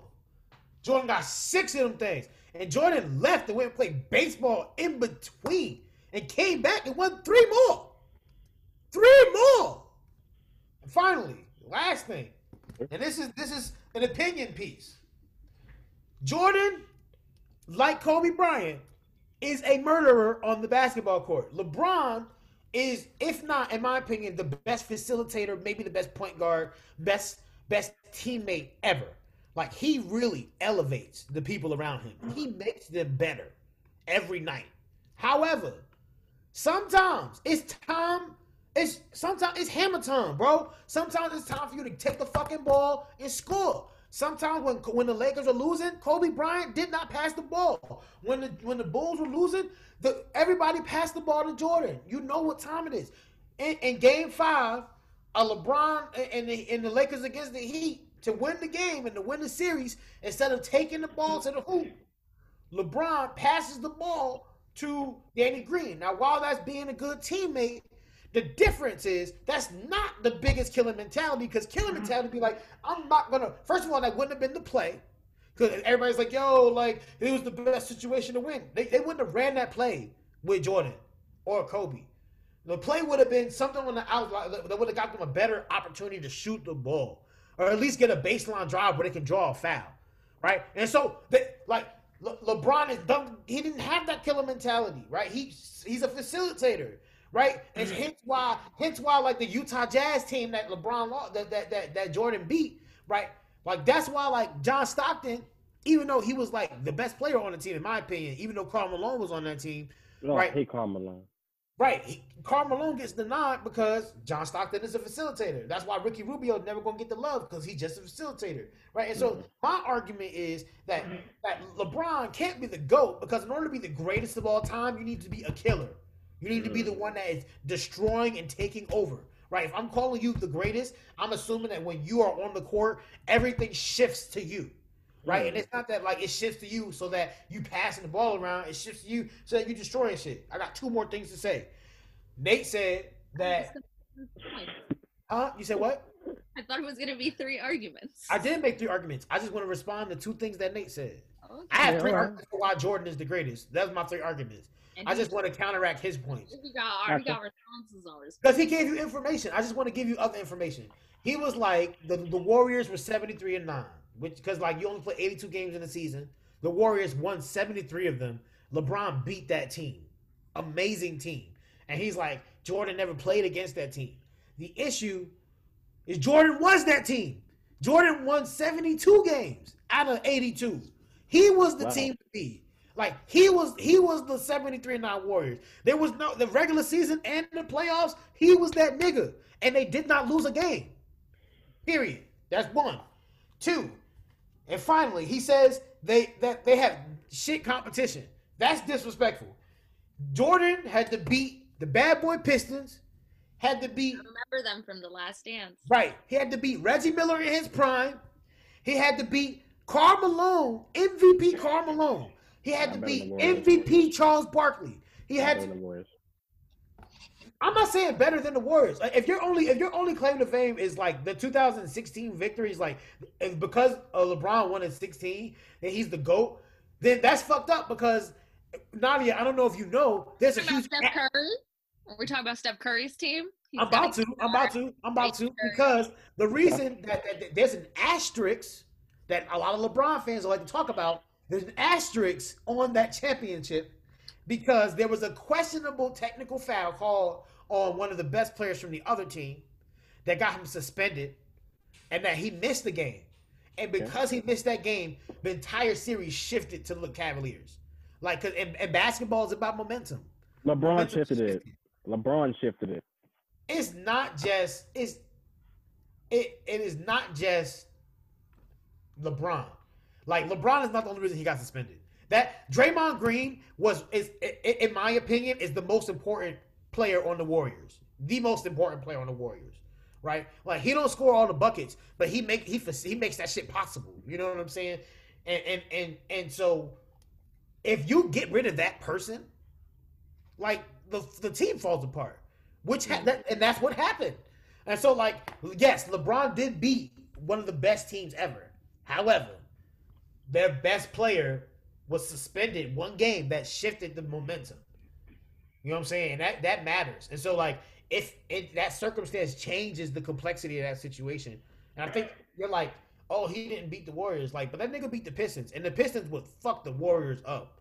The bad boy Not Pistons, day rules. the Not bad boy rules. Pistons, no, not, Not modern modern day rules. Yeah, but like not well. So back then, the first of all, back then the You Warriors were can not smack a nigga in the face and not get out the game.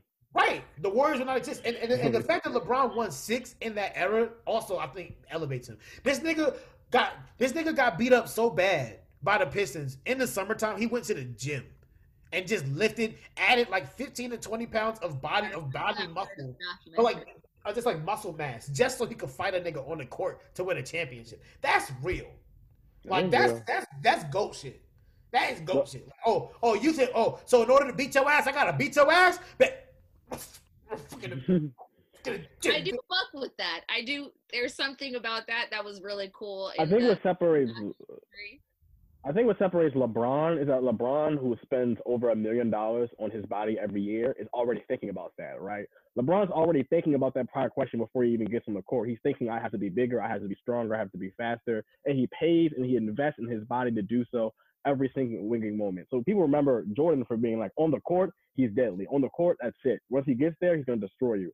LeBron prepares before. He's watching hours and hours of film work. He's picking away at your defense. He's buddy buddies with like coaching staffs and people who are administrators. He's learning the ins and outs of the actual game. He's talking to the coach. He's just way more cerebral than Jordan is, and it's affected his gameplay. When he was supposed, when he needed to be skinnier, he got skinnier. When he started playing a guard, and he couldn't be as heavy as he was and be a point guard, he switched up his entire body type and got leaner and more muscular at the top, right? So it could fit him at, at, that point guard position. And he immediately became the best point guard in the league, right? When he was playing the three, when he was playing the two and sometimes the three, and he needed to be heavier to really get down there and beat down people's chests and like like we were talking about with Michael Jordan and a fight through people who are literally trying to like kick him in his balls, Chris Paul, or like you know punch you in the face, something like that. He changed his body type like that because he's committed to basketball and not just like a I'm shooting and I have to shoot the game winner. But what he didn't tell you, Nadia, is that LeBron has made and taken more game winners than Kobe and Jordan combined. Combined. And you know why? Because he's durable and he has longevity. Longevity. He's been around just longer. He's played more playoff games than them, right? So he's had more opportunities to shoot, score the game winner, and he's done it. Most of the time when LeBron is getting the game winning shot, he shoots it, he makes it. He's done that more times than Michael Jordan and Kobe combined. It's just when you think of Jordan, when you think of Kobe, you don't think of people who are unselfish. Because sometimes LeBron will pass to the teammates. I think it's terrible that people make it awful that he believes in his team, right? That he's on a team of people that he wants to. If you're open like Danny Green is, and you're wide open, why shouldn't LeBron give you the shot or sit, shoot when there's seven people on him who are waiting for him to shoot the last second of the shot? It just proves that he's smarter, he's more cerebral. Some of the off the court problems that Michael Jordan had that started affecting his play a little bit. LeBron doesn't have that. He's completely committed to just being the smartest, best basketball player in the world.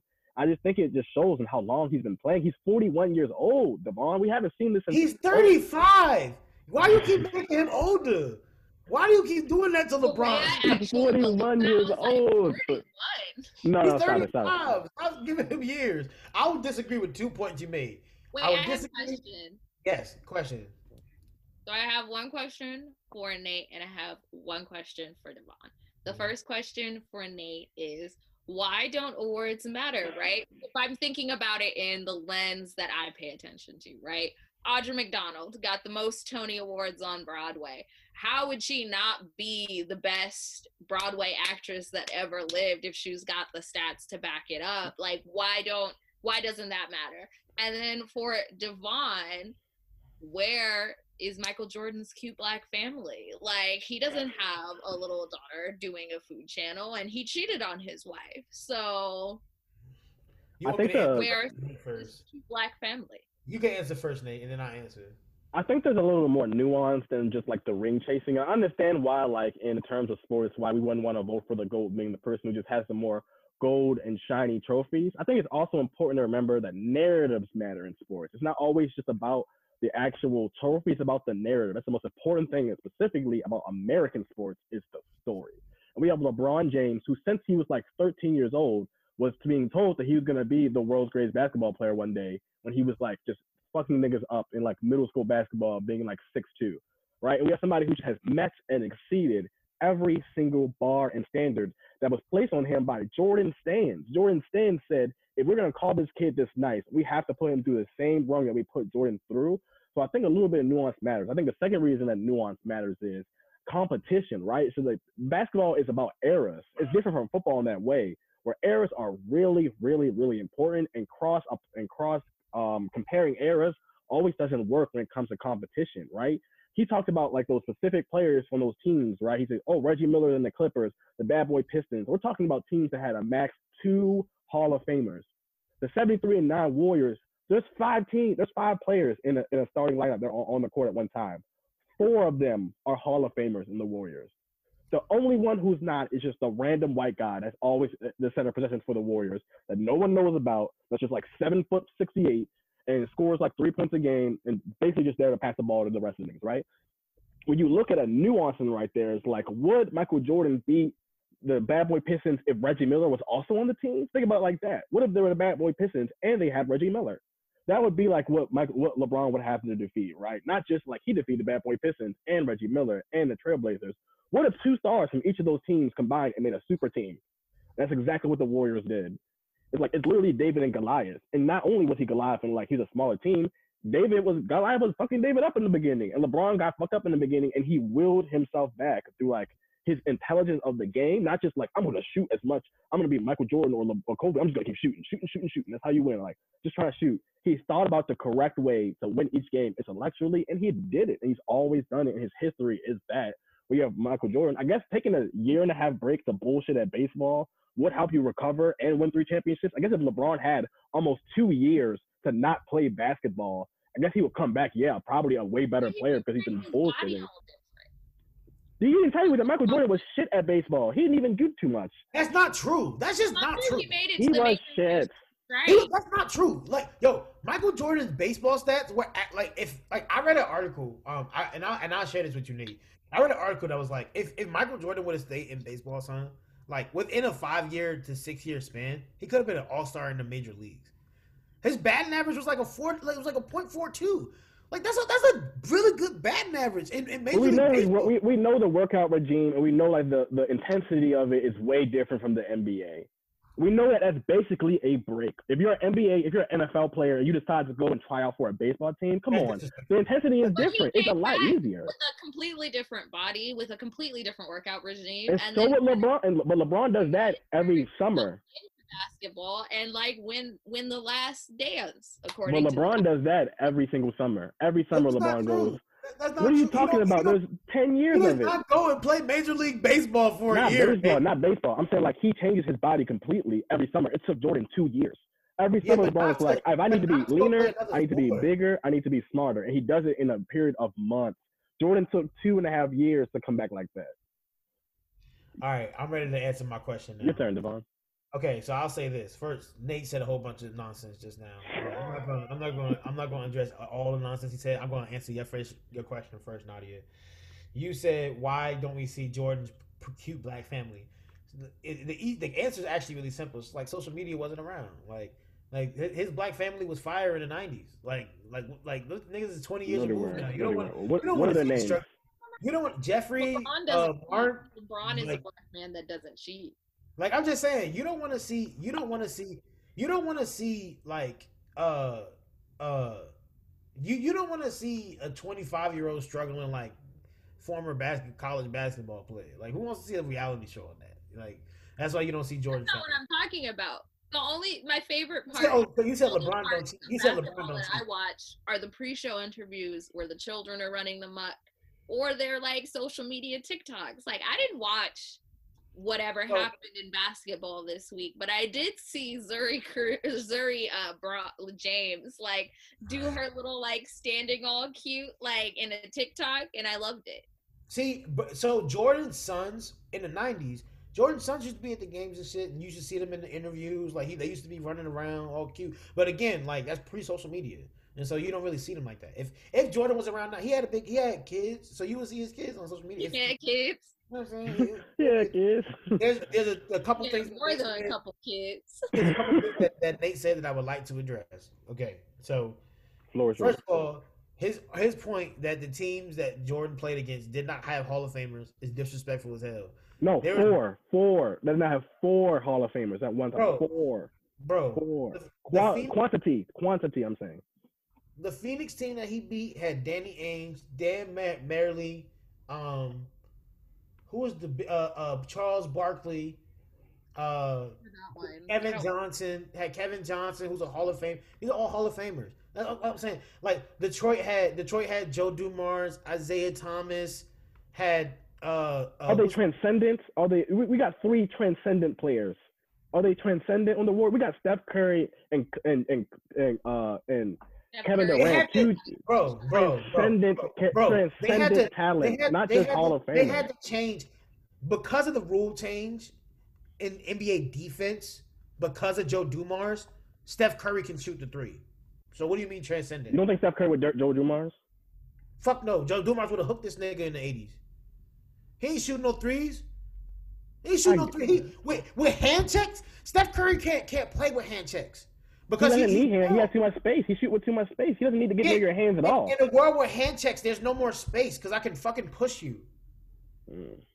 You guys like like that's what I'm saying. You in hand guess checks. the, what the Warriors do best is make space. There's, there's like Like, that one-on-one isolation shit does not work. John Starks, John Starks could lock up could lock up Steph because of hand check because there's no hand checks.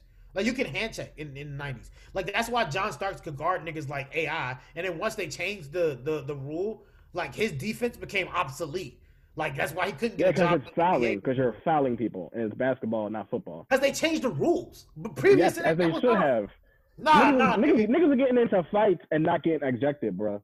And that's my point. Is that not transcendent? Is that not transcendent? No, you just fouling Yes, people. You yes. just You, just said, you literally was just like you literally just like that rule change was necessary to allow for sports to be what they are today. Joe Dumars and them bad boys, bro. Without them, sports would not have changed. I They can see made- that.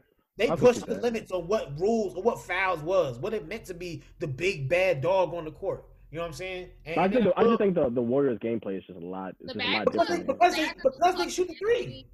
Does like Devon's argument of like having to fight on the court because that's what's entertaining to me, like having just niggas fight. So Oh, the Warriors not fighters. Don't try to fight unless you're fighting Draymond. there's like it's like to me it sounds like the Bad Girls Club era where security didn't get mm-hmm. there in time versus the era where security was They there. fought fans. That was They 80s fought bas- fans. 80s NBA NBA 80s basketball was Bad Girls Club on the basketball court. They were on drugs. They were like doing coke. That's some of my favorite seasons. They used to fight like a motherfucker. Like Larry Bird fought hella niggas. Like like like the Lakers always fought people. The Pistons fought all the time. Like it, it was regular in the eighties. Like low key Dog, Michael Jordan punched fucking Steve Kerr, bro, in the mouth. in the mouth. That's in the mouth. I would have watched it back then if I was more than two years old. That's I mean, if you want entertainment, if you want enter, like who's more entertaining, I will always concede it to to Michael Jordan. Michael and, Jordan and, just and, and then I also and then another thing that I will also I don't have to reinvent the wheel on this argument. I will just say that the asterisks on the on the Warriors win. You keep going back to the Warriors. You're like, oh, they beat the Warriors. He beat the Warriors. He beat the nigga. I don't think it's a big enough asterisk. I, I really don't think That's a big fucking I don't asterisk. think so. Nate, Nate, so. Nate, Nate, I don't think so. For you to make that argument would be you saying that Draymond Green is not the most integral part of the Warriors. And if you think that's I don't not think he you, is. yeah, yeah, I just disagree. Fund, fundamentally disagree. Draymond War, Draymond Green is the most important Golden State Warrior by far. No, he's the he's the reason the offense works. Like. Steph, Steph Curry is the best warrior. no. he's Draymond is the most important. Mm-mm. Draymond is the glue. He's the glue. He's the voice. He's the energy. He's the he's the hammer. Bro, Like- they if they lose Draymond, they can still make it competitive. If they lose Steph, they get swept. That's not true. What? Oh, are you That's kidding? not true. What? That's You think our team, you think team with Shaun Livingston, Draymond Green, and uh, uh, Klay Thompson, and Kevin Durant are not going to They get go swept? seven. They go they go seven, maybe go six, and win. seven. and win, and maybe even go six and win. Stop. Yes. No. Yes. No. Yes. No. Yes. No. Yes.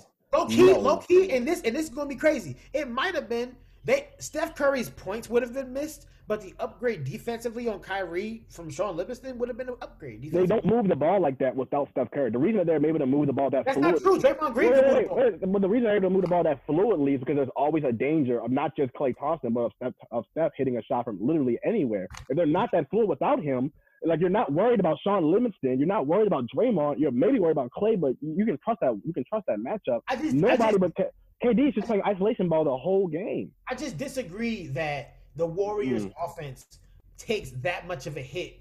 Like I think they take a much hit. bigger hit.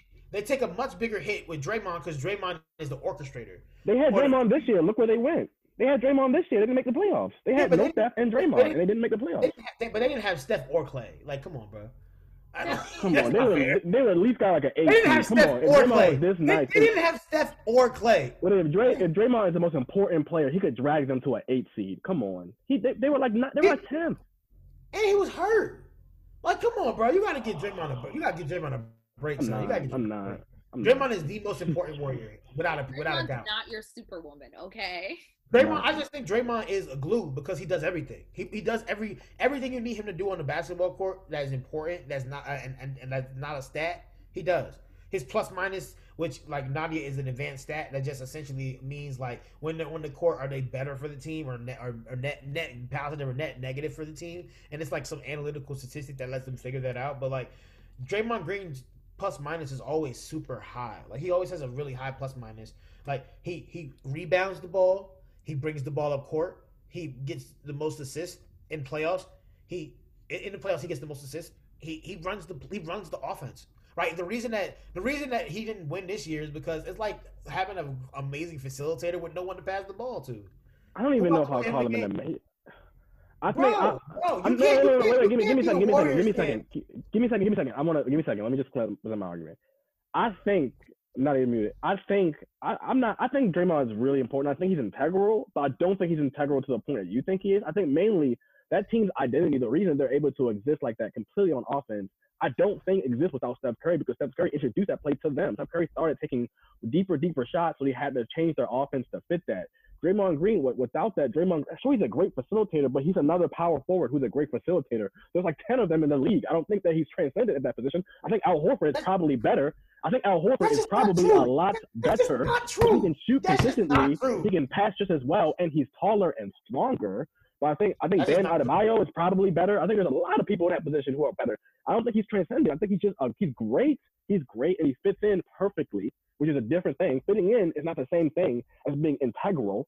He fits in great. That does not mean that without them they're not successful. That just means that, that just means that there's a little hole they have that he overfills, but doesn't mean that it's a when he leaves it's a ginormous hole. I don't think that's true. I think that we saw this a lot of the season. Draymond was not hurt, and they could not they could not score without him, and they were losing because of that. The whole reason they're known for scoring is Steph Curry. He's in, he's the most important person. Even when Klay was there, Steph wasn't there. They, they they won some. They won half. They won and lost like half the games. It's like when I'll Klay's there, they're half half. I'll say this, and we can move on to this last piece. Yeah, we got two thirty.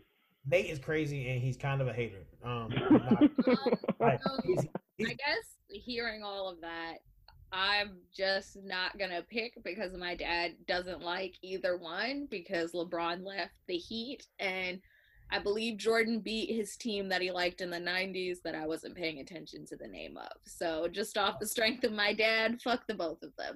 yeah, you No, said he's a Hawks fan, right? He, I think so. I can't remember. I he said I Oh, think it was the Hawks. I can't if remember. you're a Hawks fan, like Jordan- Jordan- anyway.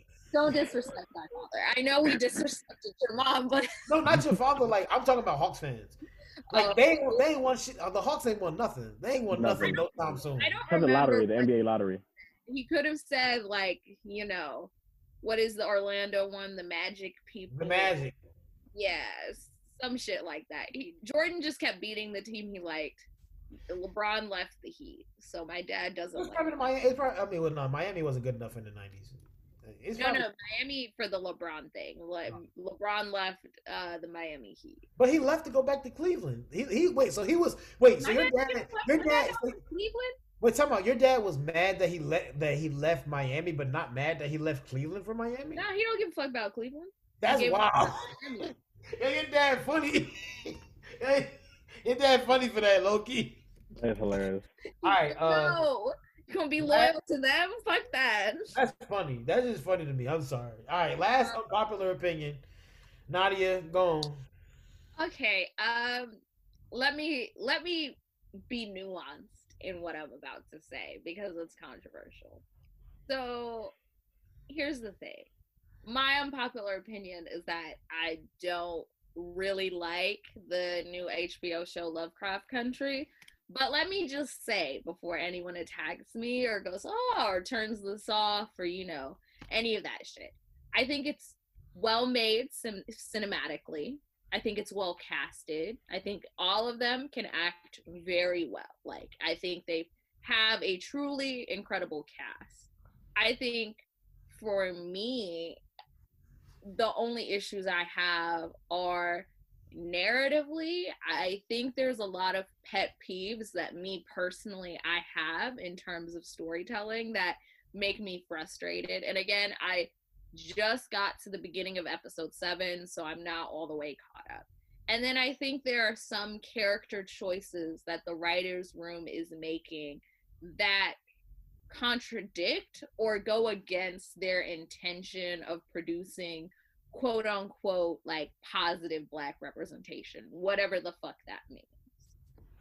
So for me, it's a show that I think while trying to create like this transcendent black moment actually end up reproducing kind of these weird intercommunal violences um the episode that i just finished uh that was all in korean i felt promoted like an imperialist type of narrative that was disappointing to me.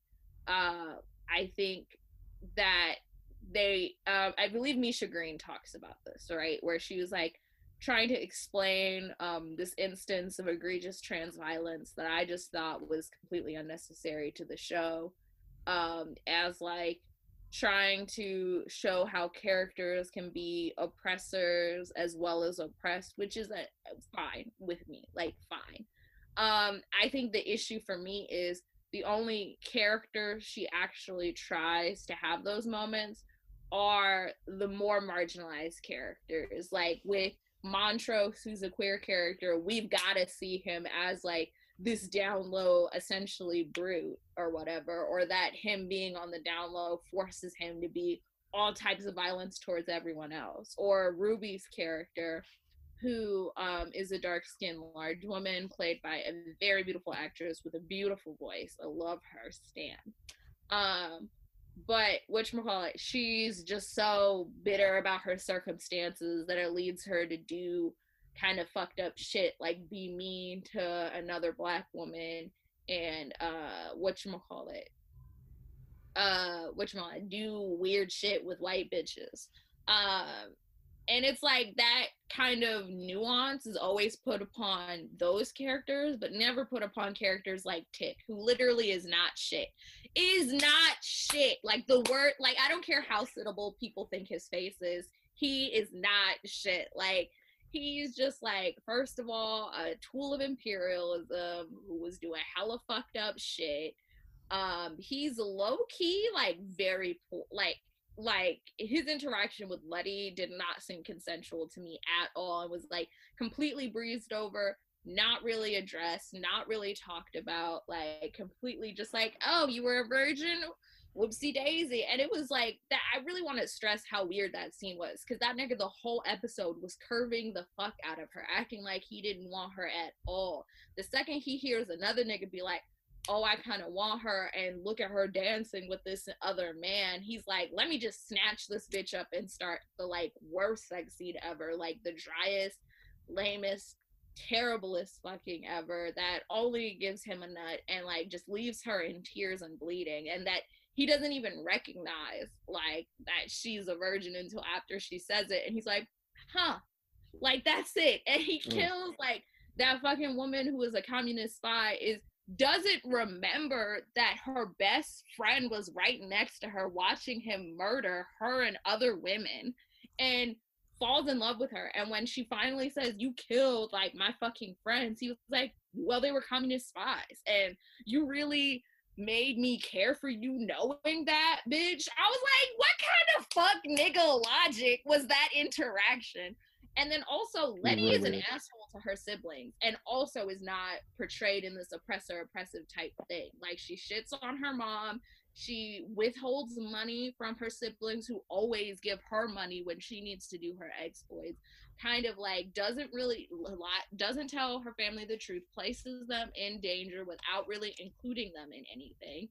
Um like those characters who are the attractive straight leads don't get the who have positions of power where we could tell nuanced storytelling about the dynamics of oppressor and oppressed but these kind of more marginalized characters constantly get that narrative and lets the audience be like, oh, well, like they're kind of like just assholes. Like it's easier to write those characters off with those moments that feel unnecessary. And then it's interactions with non black people who are also like not white are, I feel like, irresponsibly told. Like the two spirit character was literally there as just like gratuitous like scene setting like it made no sense like they were there they they had the spectacle of their genitals shown.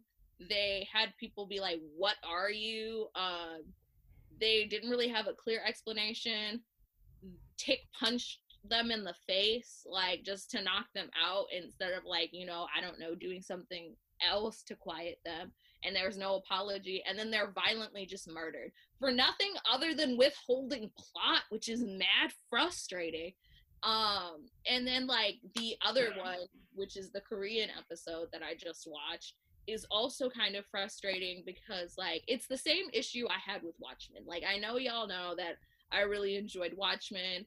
Uh, however, my problem with Watchmen, which is also a problem here, that I remember someone tweeting about, sorry that I forgot your handle, is that they like these shows miss an opportunity to discuss how the production of anti-blackness at home is modeled and import or exported to acts of imperialism abroad. Meaning like in watchmen there was a chance to complicate sister night's origin story with um that man blowing up her family into really talking about how like her family were a part of an imperialist project and how Dr. Manhattan is a part of an imperialist project and like you becoming a cop is maybe not the positive narrative that you think it is like the way that you know um I forget her name but the the woman who came uh who was Adrian Veidt's daughter like she's a she is a product of an act of anti-colonial insurgency. And she's just killed off like kind of unceremoniously and written off as the bad guy or the main antagonist we've got to get rid of while adrian veidt genocidal white monster is like what arrested? Like i thought that was whack. We should have had the looking glass guy kill him as a completion of his narrative um, of all the trauma that he's collected and you know have him do the act of getting rid of this fucking bastard. Because like what did what did the, his daughter do? Get rid of an entire network of white supremacy live up to her promises with her black conspirators and like say that she could be better than manhattan who's an imperialist who colonized vietnam? I don't think she was that bad. Asian killmonger that lady. Anyway back to the lovecraft Asian episode. Killmonger. i think i think like um it also misses a chance because I feel like there's conversations being had in that episode. I don't know if y'all have watched it, but basically, um, Tic has a, a girl from Korea that he's involved with from the Korean War who um, is a kumiho or a nine-tailed fox spirit. Like her her human body was being assaulted by her father, and her mother sought out a shaman to in in ingest this like nine-tail spirit so that um, they could kill the dad and protect her from being assaulted. And the thing is she has to like i think sleep with slash kill a hundred more men to return to being her daughter. Um that spirit though grows sentiency and like a life. And um, every time she kills she absorbs the memory of everybody.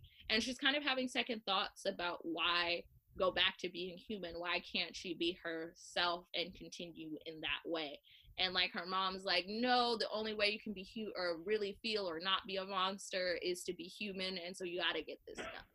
And she's on the 99th one and um, she becomes friends with this girl who's a communist uh, supporter and is like spying because they're all nurses. And um, basically spoiler alert or i guess this was all spoiler alert so get over it um basically like uh what happens? These black soldiers call them out say some of you are communists. We're gonna figure it out. Tic following orders is shooting the fuck out of these nurses until like he's about to kill the girlfriend or the girl who's about to be his girlfriend and the girl who is the communist speaks up and saves her and she gets killed. And then the girl who's the spirit sees a motherfucking tic in the armory and she's like bet he's gonna be my 99th victim. Fuck this nigga. Like this is for my homegirl. And like she begins i guess trying to seduce him. And i want to note how tic losing his virginity to her is is taken in a much different and more gentle or more valued context than leti losing her virginity which is also why i want to drive home the sexual violence stuff that gets overlooked because he tells her she's a virgin like he gets to have a moment of like hesitancy with consent. She gets to be like oh run away like da da da da from me.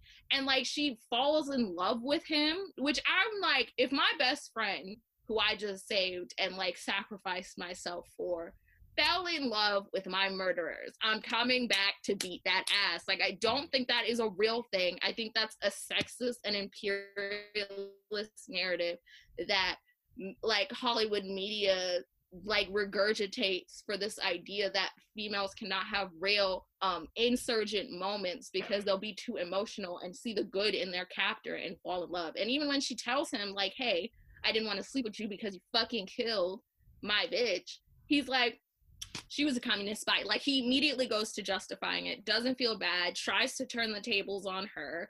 And, and and that's not and and like that concludes with you're not really a monster and I'm not really a monster, so we should fall in love. So this is long to say I don't dislike the quality of production of the show or the acting in the show. I have an issue with the kind of narratives of blackness that is being circulated on the show that I think are hard to escape because the source material is from a white man who's speculating on blackness and white speculative imaginaries can't help but to regurgitate these kinds of anti-black tropes. And while I believe Misha Green is probably trying to do her very best to, you know, make a turd into a piece of gold to me i'm like it's still a turd and that like act is really tough to do. Mm. So i just don't really fuck with lovecraft country. I think kind of it's easter egging of trauma it's overarching narrative stories send like a message that i'm not particularly comfortable with going back to um, our conversations of black representation earlier in the podcast. Okay, but, I, I, agree with a lot of that. To be honest, it's very confusing to me, especially like the the differences in like the the, the virginity scenes. I didn't really think about that a lot until you just said something about it. Yeah, yeah. I think like there was definitely an issue with the consent scene between Leti and Tic. Like, there's definitely something weird about consent there. Because even Leti, yeah, like, like, like, after it, Tic was like, um, Ruby has like weird consent scenes because if consent if you consent to a situation where someone's lying that's not really giving consent because she's with that white girl and that white girl is lying to her about um who she is or he or that person's manipulating her to do like jobs for them. Yeah because even when tic and leti talked about it like like because leti wasn't just like it wasn't just like Tic. leti was like oh i lost my virginity Tic, because at first leti was like oh like I, I, I was on my monthly and Tic was like, "Oh, you just your monthly? Oh, my bad." And so like, and that like I feel like that was the show's way of papering over that tension, right? Like I think that was the the writer's way of papering over that because that that definitely did play as some weird Consent, like the idea that Leti needed it to feel something. I was like, I don't think you. I think that's like a regurgitation of other. Like that's a recurring thing. Like Lovecraft Country is not the only one who does that. Yeah, that's definitely a trope. That's definitely a trope. Yeah, there's constantly tropes where women who are like depressed or like traumatized just need like yeah. a jolt of sexual violence to feel like like mm-hmm. like like the, this man's dick provides all the pride, hope, and love that this you ever. Non, need. this man's non-consensual dick. That's ridiculous. Yeah, I feel like uh, a lot of my things on Lovecraft, like I only watched episode three. Like I haven't I haven't seen all of it. I feel like I don't disagree with a lot of things you said. I think all the reasons I like it are all, all reasons I like the show are all like, how you say, cinematography based. I guess more so like I like the twisted turns of all the horror shit. Same. Like I, I thought I, I, I found I, I find that the show has some very powerful scenes. So for example, like I cried after the scene with the the in the basement with the spirits when they let the spirit like I I was in tears. Yeah, I was in tears. I, I thought that scene was extremely powerful. I thought it was special. Um, it was like like me and my ancestors are gonna beat the shit out of this white demon. I thought that was like fucking gorgeous. Um, and I but like I feel like there like again there's it's definitely some problematics there, but I think that there's some beauty in some of those scenes. Like I think the I like so like one of my favorite scenes, and like this is just like it has like non smart, non academic, but I hate one thing I hate about horror movies is that like white people just let the murder happen. You know what I'm saying? Like they just let the murder come to them. And mm-hmm. the Real. scene, the scene in the first episode where they was like, Leti, you need to run, don't look back. And when Leti ran, like she ran like a nigga would run. Like she like she never looked like she was out, son. Like I, would, I would love that shit. I was like, that's how a nigga would really run in this situation. Like the pilot was great. Let me Yeah. just say, the pilot Yeah. I really enjoyed. I thought it was very good.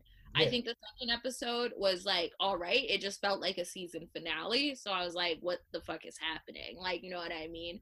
Um, and the the second episode did feel like a season finale. It definitely all those episodes to me do. And Yeah. the third episode I liked as a movie.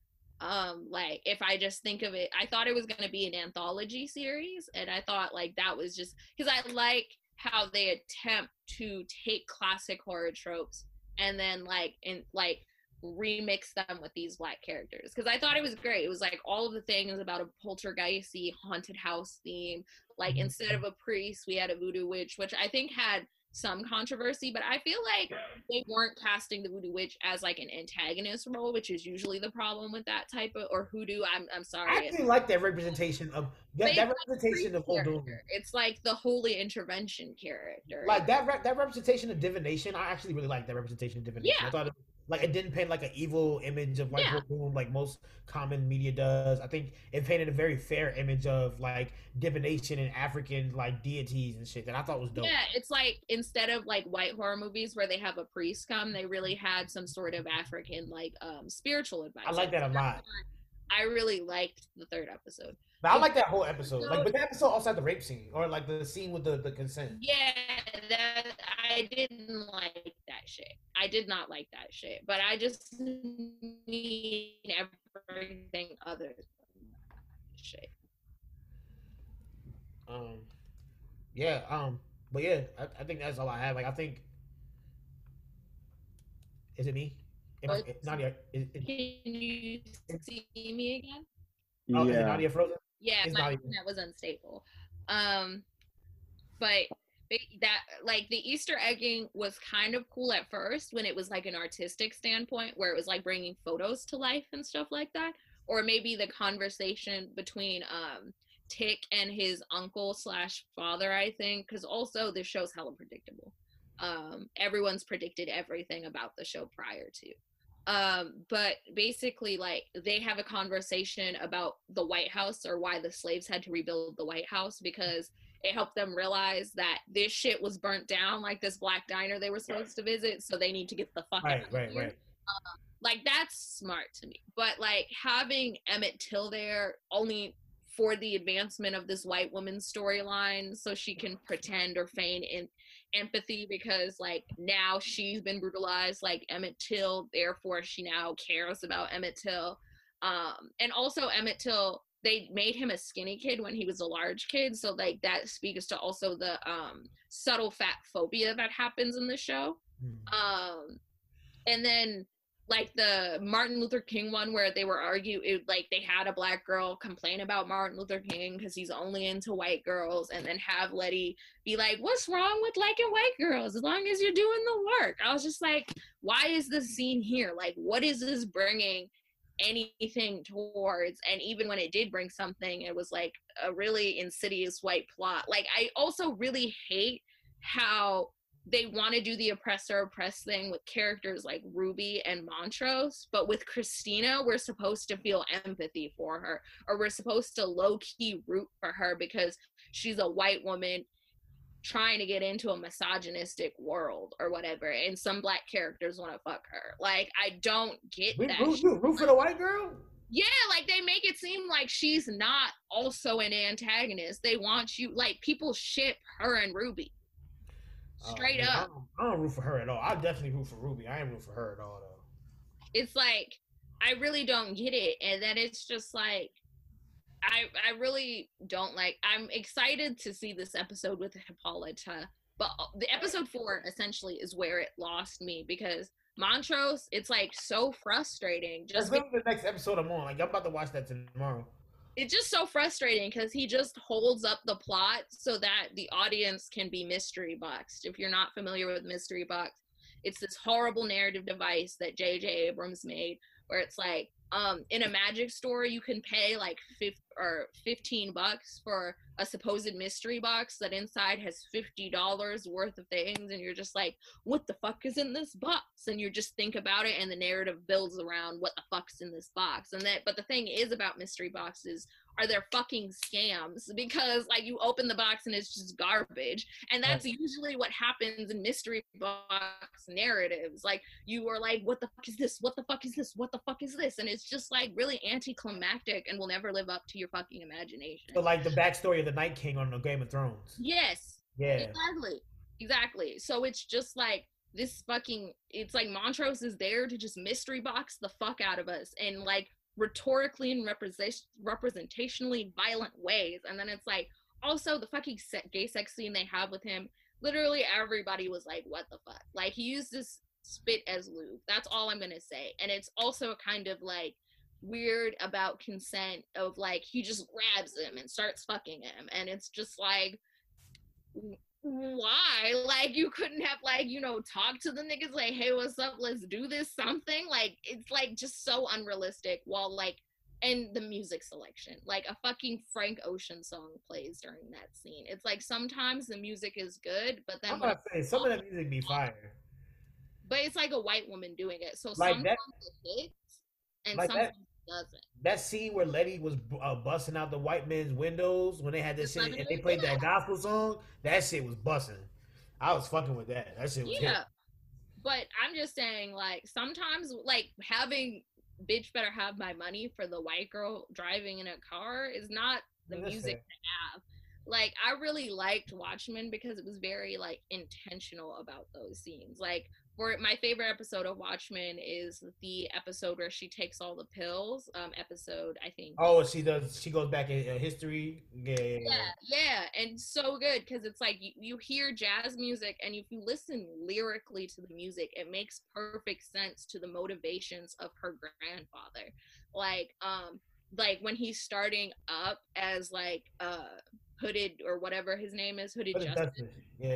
and he's beating up the people he's like i don't want to the song lyrics are like i don't want to start a fire i just want to start a flame in your eye it like speaks to how he wants to be recognized without necessarily burning the shit down but then when he kills all of the white supremacists and literally burns that shit down it's like this sad love song by eartha kitt playing that's like um sometimes smoke gets in your I eye remember that. like Yeah, I about like- the I- I like I like shows that are intentional with their score. Like like Yeah, like and like that real intentional with their score. Like I really I can appreciate that as an artistic form. and I just feel like there's not perhaps the same intention. And then I- also an example. I can see that. I can see that. I can agree with that criticism of Lovecraft. Like I can see that. I definitely can see that. and and this is and also like just to compare because I know Watchmen Watchmen's not perfect. I'm just giving examples because I did think Watchmen did some things better. Like the lynching scene in that episode. Also, I've talked to Devyn about this. I think takes into consideration real ways of depicting black trauma that does not reproduce a white spectatorship of that trauma. So like the lynching scene, they could have just had us watch the body be lynched. But if you think about it, just like literally watching a black body be lynched is inherently a white spectator position because of the ways that lynching is an event for whiteness to watch and discipline black bodies into like non human categories. Instead, that black director who did the episode decided to literally lynch the audience and have the camera be from the perspective of what it would feel like to be lynched. Like, I think that is a creative uh, decision that thinks about black trauma without necessarily playing into kind of the scenes of subjection or like this the perverse speculation of that trauma you know what i mean? And i feel like with watchmen it kind of lives off that trauma. Like we need to hear white people say like slurs. We need to watch like trans characters be violently killed. Like we like it's just a little much. And maybe it's like i'm not a horror fan Yeah. so like maybe like it's trying to do something with black horror there and black horror like just horror in general rests on the gratuitous. So it's like maybe Yeah, That's like a- that's, that's what I was going to ask. Like maybe because horror horror does like require the spectacular. yeah Like, it, it requires requires like gratuity. watching It of requires like gore. It requires the extra.